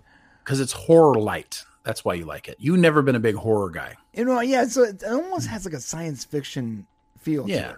it's not all the way. It's Like not what- the scary stuff from when you Did were a you kid. finally watch Fantasy Island? oh, I saw it right in the beginning. Oh, did you like it? Like I saw it like as soon as it came out. I loved it. I loved it too. Okay. Yeah. Why did we do- talked about this? We did a whole review on it. We did. Yeah. Oh man, why didn't it do well? It should have done great. Not enough older people connected with. I don't know. You know, you had to be old, pretty old to like Fantasy Island. So. That that could have that could have started a whole new uh, series of movies. yeah, that would have been more like Twilight Zone. Right. Almost. Yes. Oh God. Oh, bummer. Great movie. Um, if you guys haven't seen it, go watch it. I prefer women's hair to be longer than mine. Yeah. So Truth. Angelina Lily, she's uh she's not taking it, not doing it, man. Although you're starting to look a little hot, bro. Not gonna lie. Oh yeah. A little bit longer, man. Oh, a little bit longer. you like my beard? Get rid of the beard a little bit longer. All right. All right. All right. so well, what's next, man? What's on the list? We well, I think we only have a little bit more left. Only Here, one more uh, left. Just Wakanda. I'm gearing up for it, bro. right. It's Wakanda forever. Wakanda should have shouldn't have been made. All right. I just yeah, we can talk about that, but I I don't know. It's like they have to make it, but like, do you? No, no, you didn't have to do it. You didn't have to make it. Yeah, you could have just stopped. You know, the the guy who made it made it the movie is. well, let's, talk, let's talk about the review. All right, we are talking about Black Panthers Wakanda Forever. Um, featuring uh not Black Panther and a new villain, aka Namor.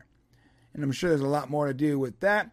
And I think that there will be a surprise visit from Michael B. Jordan as Killmonger.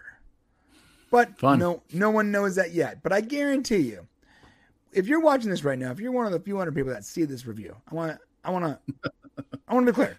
Could be more. Could I be mean, more. it could be, but most of our Marvel stuff hmm. doesn't. Our Marvel clips don't get a lot of views. But if you're one of the few hundred people that see this, mark my words right now. Um, there is no way on God's green earth that they do not bring Killmonger, aka Michael B. Jordan, back into this film in some way or another. No way. They lost their lead guy. That's the only. That's that's that's the uh, the only connection to that movie you have left that can that wears that suit. They're gonna bring him in. He might be a Force Ghost or whatever that version is. He might he might have survived in some way. I don't know. There is no way Michael B. Jordan is not part of this movie. Mark my words. I, I, I put would like to on go it. the opposite way. You're gonna go the opposite I way. think there's I think there's no way they bring uh, Michael B. Jordan into this movie. Uh, yeah, I think that they're they don't want the ambiguity of messing up their female Black Panther. So we have a wager. Okay, I like it. We have a wager. Okay. Now, other than like showing his like grave or something, or No, no, some no, sort no, no. of, It's it will be Michael B. Jordan. he's got to play a Yeah, significant it's, role. It's the in kid, the yeah, the actor playing a role, not a significant role, a role, like enough to like a know. role that's current, not a flashback, a ro- current role in some way. Yeah. Okay. fair enough. Okay. Not like, oh, this is what happened to him. They show a picture of him on the street. Yeah, no, no, no, no. Yeah, I get you. Okay, Okay. This is the wager. I believe that way. Shane believes the other way. I do. What is? What's the prize for the winner? You have to dress up as the female. No, no, no, no, no, no, no, no, no, no, uh, no punishments. God, Then what is the wager? Like, I, I always lose the punishment. we don't have any of that. Okay. How about this? How about this? if I if he's in the movie, Yeah.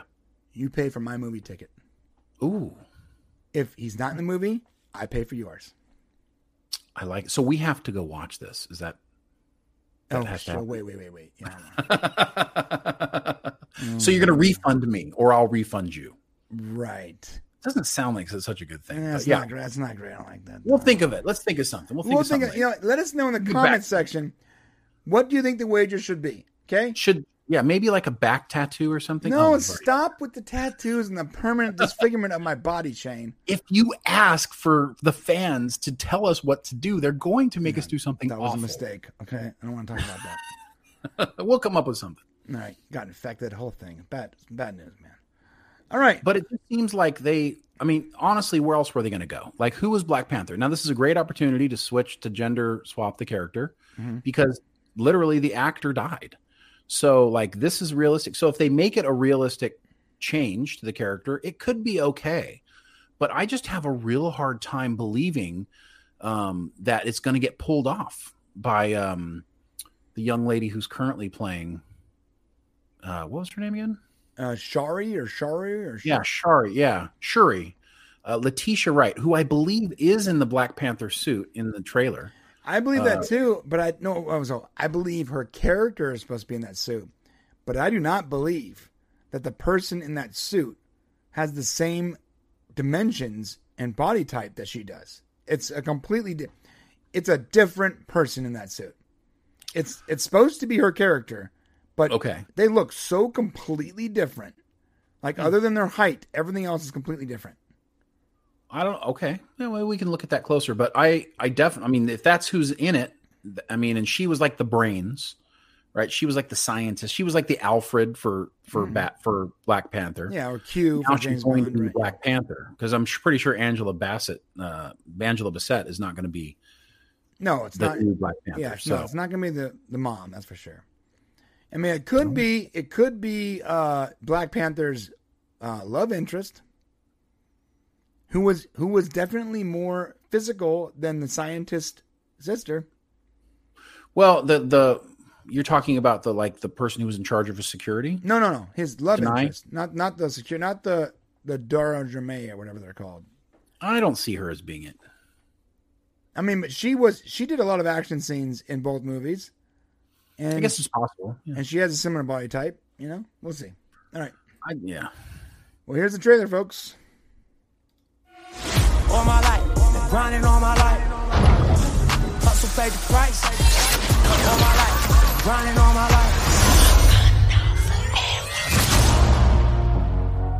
Uh, back it up real quick. So that is your first look, also at Ironheart. Mm. This is the Iron Man replacement. So is it the Iron Man replacement for sure? Yeah. Okay. Unless they're just unless they just ignore the that the comics went the same route where they replaced Iron Man with. Well, initially they replaced Iron Man with War Machine. come out of Wakanda? Uh, not not as far as I know. I could be wrong, but in the comic books, I believe that she was. I believe she was in the states somewhere, but I don't remember.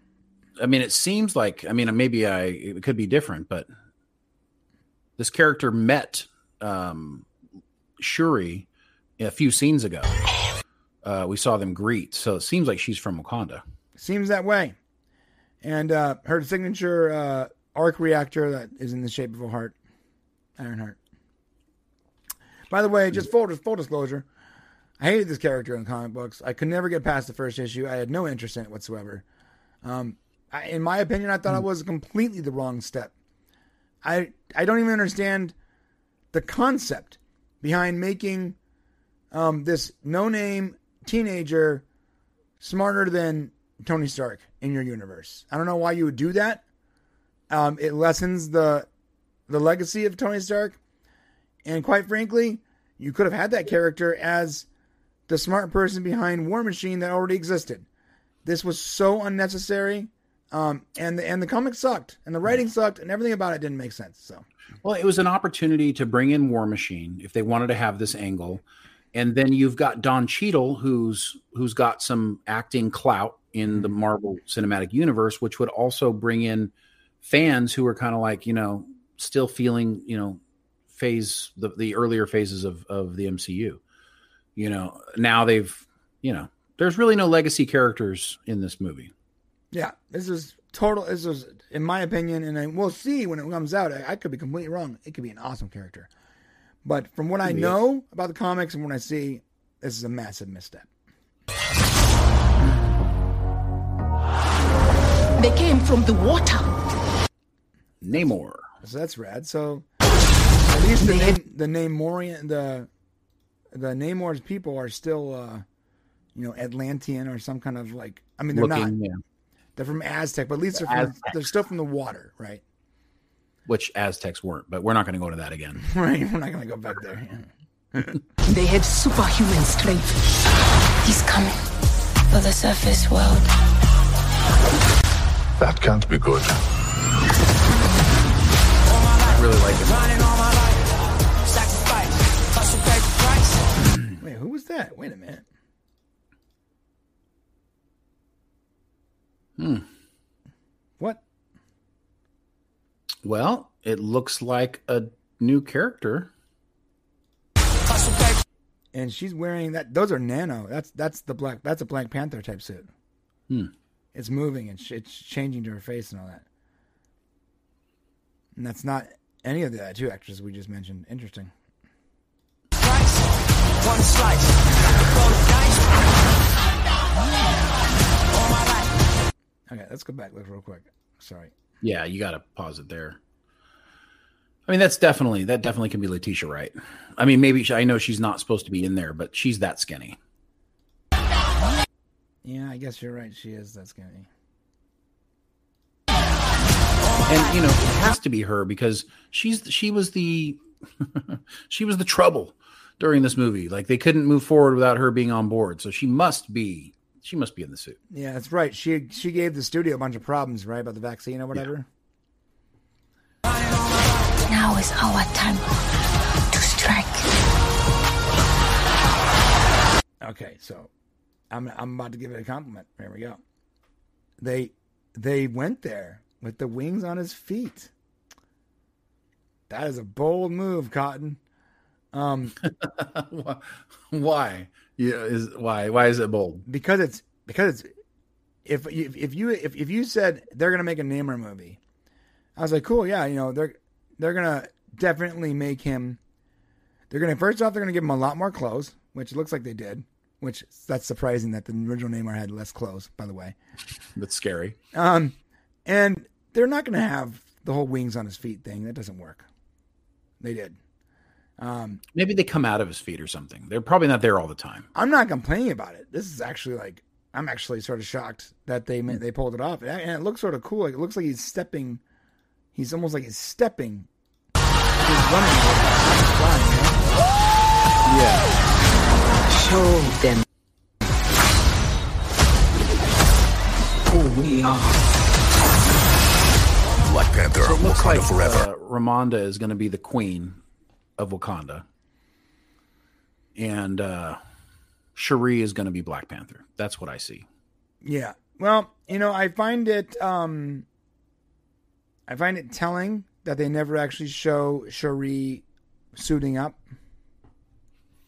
Well, they they shouldn't. I mean, honestly, they probably shouldn't. If they want that to be a surprise, then they, they shouldn't show us. Right. But I feel like maybe they want people to assume that's her. I mean, it's definitely a girl. No, it's definitely a girl. Yeah. Yeah. Or like a really hyper effeminate man, I suppose. it's definitely yeah. Um, yeah, okay. So you guys let us know what you guys think. I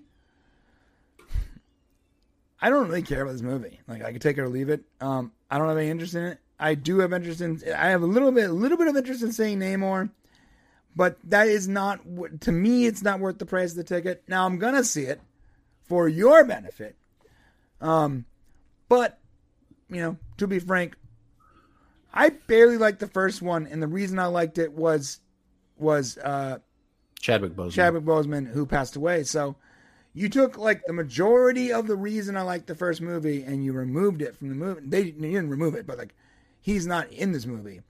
So if you took like, it's like you know what? I really like this uh, uh, cookie because it's sweet. Now, would you like that cookie if it had no sugar? Probably not. or it doesn't look like you know it's less better let's better to do it this way you look at the cookie and go that doesn't look good Right. but then maybe we take a bite of it and it's like oh surprise it's good Yeah, that's the best. I, I'm, I'm bad at analogies, but you're trying. I think you know where I'm getting here. doesn't look appetizing But that is just us or me. And if you like it, that's great. But let us know in the comment section below. Are you stoked for Wakanda Forever? And on the way there, please hit the subscribe button and the comment button. Let us know that you uh, I want us to do more stuff like this. excellent Excellent. I lost my train of thought there for a second. it's been a wonderful three and a half hours Yeah, it's been a good show. not bad Yeah. not bad today Not Yeah. bad. let's see what our what our peeps are doing over here Okay, these were the guys. I have literally zero interest. i mean that's what we feel in our hearts atheist i mean there's really come on are they giving us anything in the in the trailer to make us excited honestly like what are they giving us I mean, Namor is that. That's it. But why? Even why Namor? I don't care. But even Namor. then, Namor is like different. Like clearly, he's not Atlantis. I don't get the motivation. Like, Yeah. I know it's from the comic books, but like, I have little interest in watching, you know, uh, Yeah. Wakandans fight Aztecs. Right. No. You yeah. know, like- yeah. Yeah. You're right. I have zero interest too. The reason I am I'm interested in Namor is because Namor was one of the very first uh, of those really weird comic book characters from like the 40s or 50s or whatever. Maybe they should have done one of those movies. you know, instead of making it, I don't know. I Yeah, just, yeah, yeah, This is like, is it a backdoor pilot for like a Namor movie? I don't. I, they know. Listen, they had to make a second Black Panther movie. I think who said it here? Atheist for the cause said it. Uh, Black Panther brought in 1.35 billion dollars worldwide on a 200 million dollar budget. So, like, if if they had to get like some bum off the street to like slide into a Black Panther costume, they were going to freaking make a second movie. Right. Like no joke. And so it's going to happen, but that doesn't mean there's going to be a third, unless this one makes a ton of money. And they seem to think it's going to make a lot of money. I it'll probably do okay, but it's probably going to turn a lot of people off from the franchise unless they can have some breakout performance by somebody. Right. I like this. Maybe they'll do a mystery of Batwoman reveal and have three different women be Black Panther from different aspects. That that might be clever. Might be interesting. That could be good. Talking about cheapening Iron Man. Yeah, for real. This character sucks. The Ironheart character is horrible. It's a hor- it was a horrible idea in the comics that you make like this ju- this, this preteen a, s- a hyper genius take over the mantle. That's stupid. That is just so so stupid. Yeah. It's like you're trying to. It's almost like they're trying to like replicate the Spider-Man thing, but using the Iron Man IP doesn't work. Doesn't work. Hey, Peter Parker got bit by a spider, guys. A radioactive spider. Right. He was. wasn't he a was. genius. Yeah, he was smart, right? And then he got bit by a spider. Right. Like I don't know. It doesn't work. Um, and it's honestly, it's to me as a War Machine fan, it feels offensive. Like, so we're never going to see the War Machine that I remember reading when I was a kid. Like, he was awesome. He was, he was deadly as hell. Um, I don't know. So Ironheart should have grown up in Chicago. Okay, well, we'll see how that goes. Come on, Shane, be realistic. They don't do anything new. That's so true. Okay, Jeremy has a good idea. The loser of the bet has to do a review of Robert Meyer Burnett's cable TV porno. Deal. Any excuse to have to watch a porno. um, I might buy a ticket for Black Adam to go see this. No, they're gonna be. Yeah, that's right. They're gonna be in the theaters on the same time, right? Yeah. I did that. Dude, yeah, that's it. Buy a ticket for Black Adam and then go sneak into uh Wakanda. Yeah. into Wakanda forever. Uh, and he has an awesome name, War Machine. Yeah, War Machine would sell tickets. Absolutely. Damn, that sounds so rad. Yeah. Yeah, and they're they're also yeah, you're right. They're setting up the Young Avengers crap. Miss Marvel and Ironheart and Ant Ant Girl or whatever her name is, Stinger. Ugh. Enjoy the heck out of it. We're not going to go see it. Yeah, we won't be there. We won't be Maybe there. the kids will though. Ah, maybe, maybe not.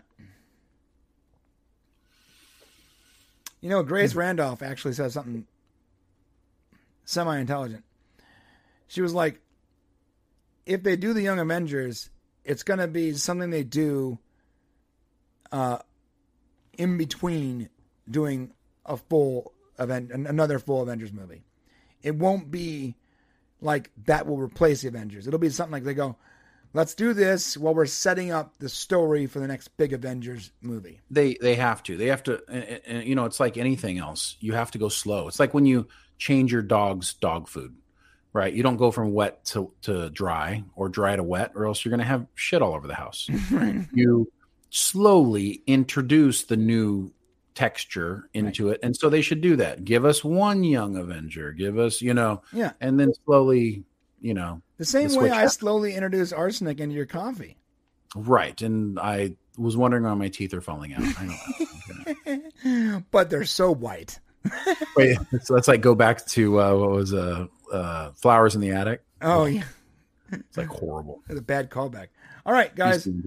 Uh, that's it for the show. We actually ended at four o'clock today. Whoa! Whoa, yes. On now the there's time for football. Oh, sorry. Good. Yeah, well, for me, now it's time to edit for the rest of my life. Oh, that's right. I got to work on another script. Never mind. Shane gave me the script yesterday, right before yesterday's show.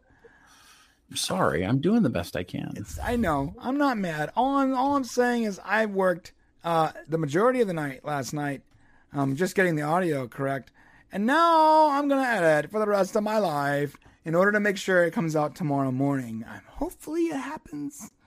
I don't want to. It needs to happen because our next video comes out on Tuesday, and we're contractually obligated to that, right? Yes, yes, it has Holy shit, bro. Okay. yes, Quantum qu- Leap video tomorrow. Quantum Leap video tomorrow. And I got to tell you guys, as someone who has uh, now heard his script, it's very, very good. Very good. Thank you. Thank you. Yes, I was. I wait to hear whether or not you think it's good. Yeah, yeah. There's some moments where I'm like, where is he going with it? Oh, okay. but it ends up there. Right. Okay. Guys, that's it. Love you guys so much. We will be back tomorrow, uh, probably for Andor, I guess. Right? Yeah, we need to do it. We do. So Andor tomorrow in the member section. Yes. And um, when the weekly Terry comes out tomorrow, be sure to hit that like button and Mm. share it. Um, Terry, between us members, Terry's been a little quiet lately. We need to get him back on, back into the Yeah. messaging mode. Yeah, he's uh, he's a little bit He's a little turned off on social media, I think. Yeah, hundred percent. All right, guys. See you guys later. We love you, and we'll see you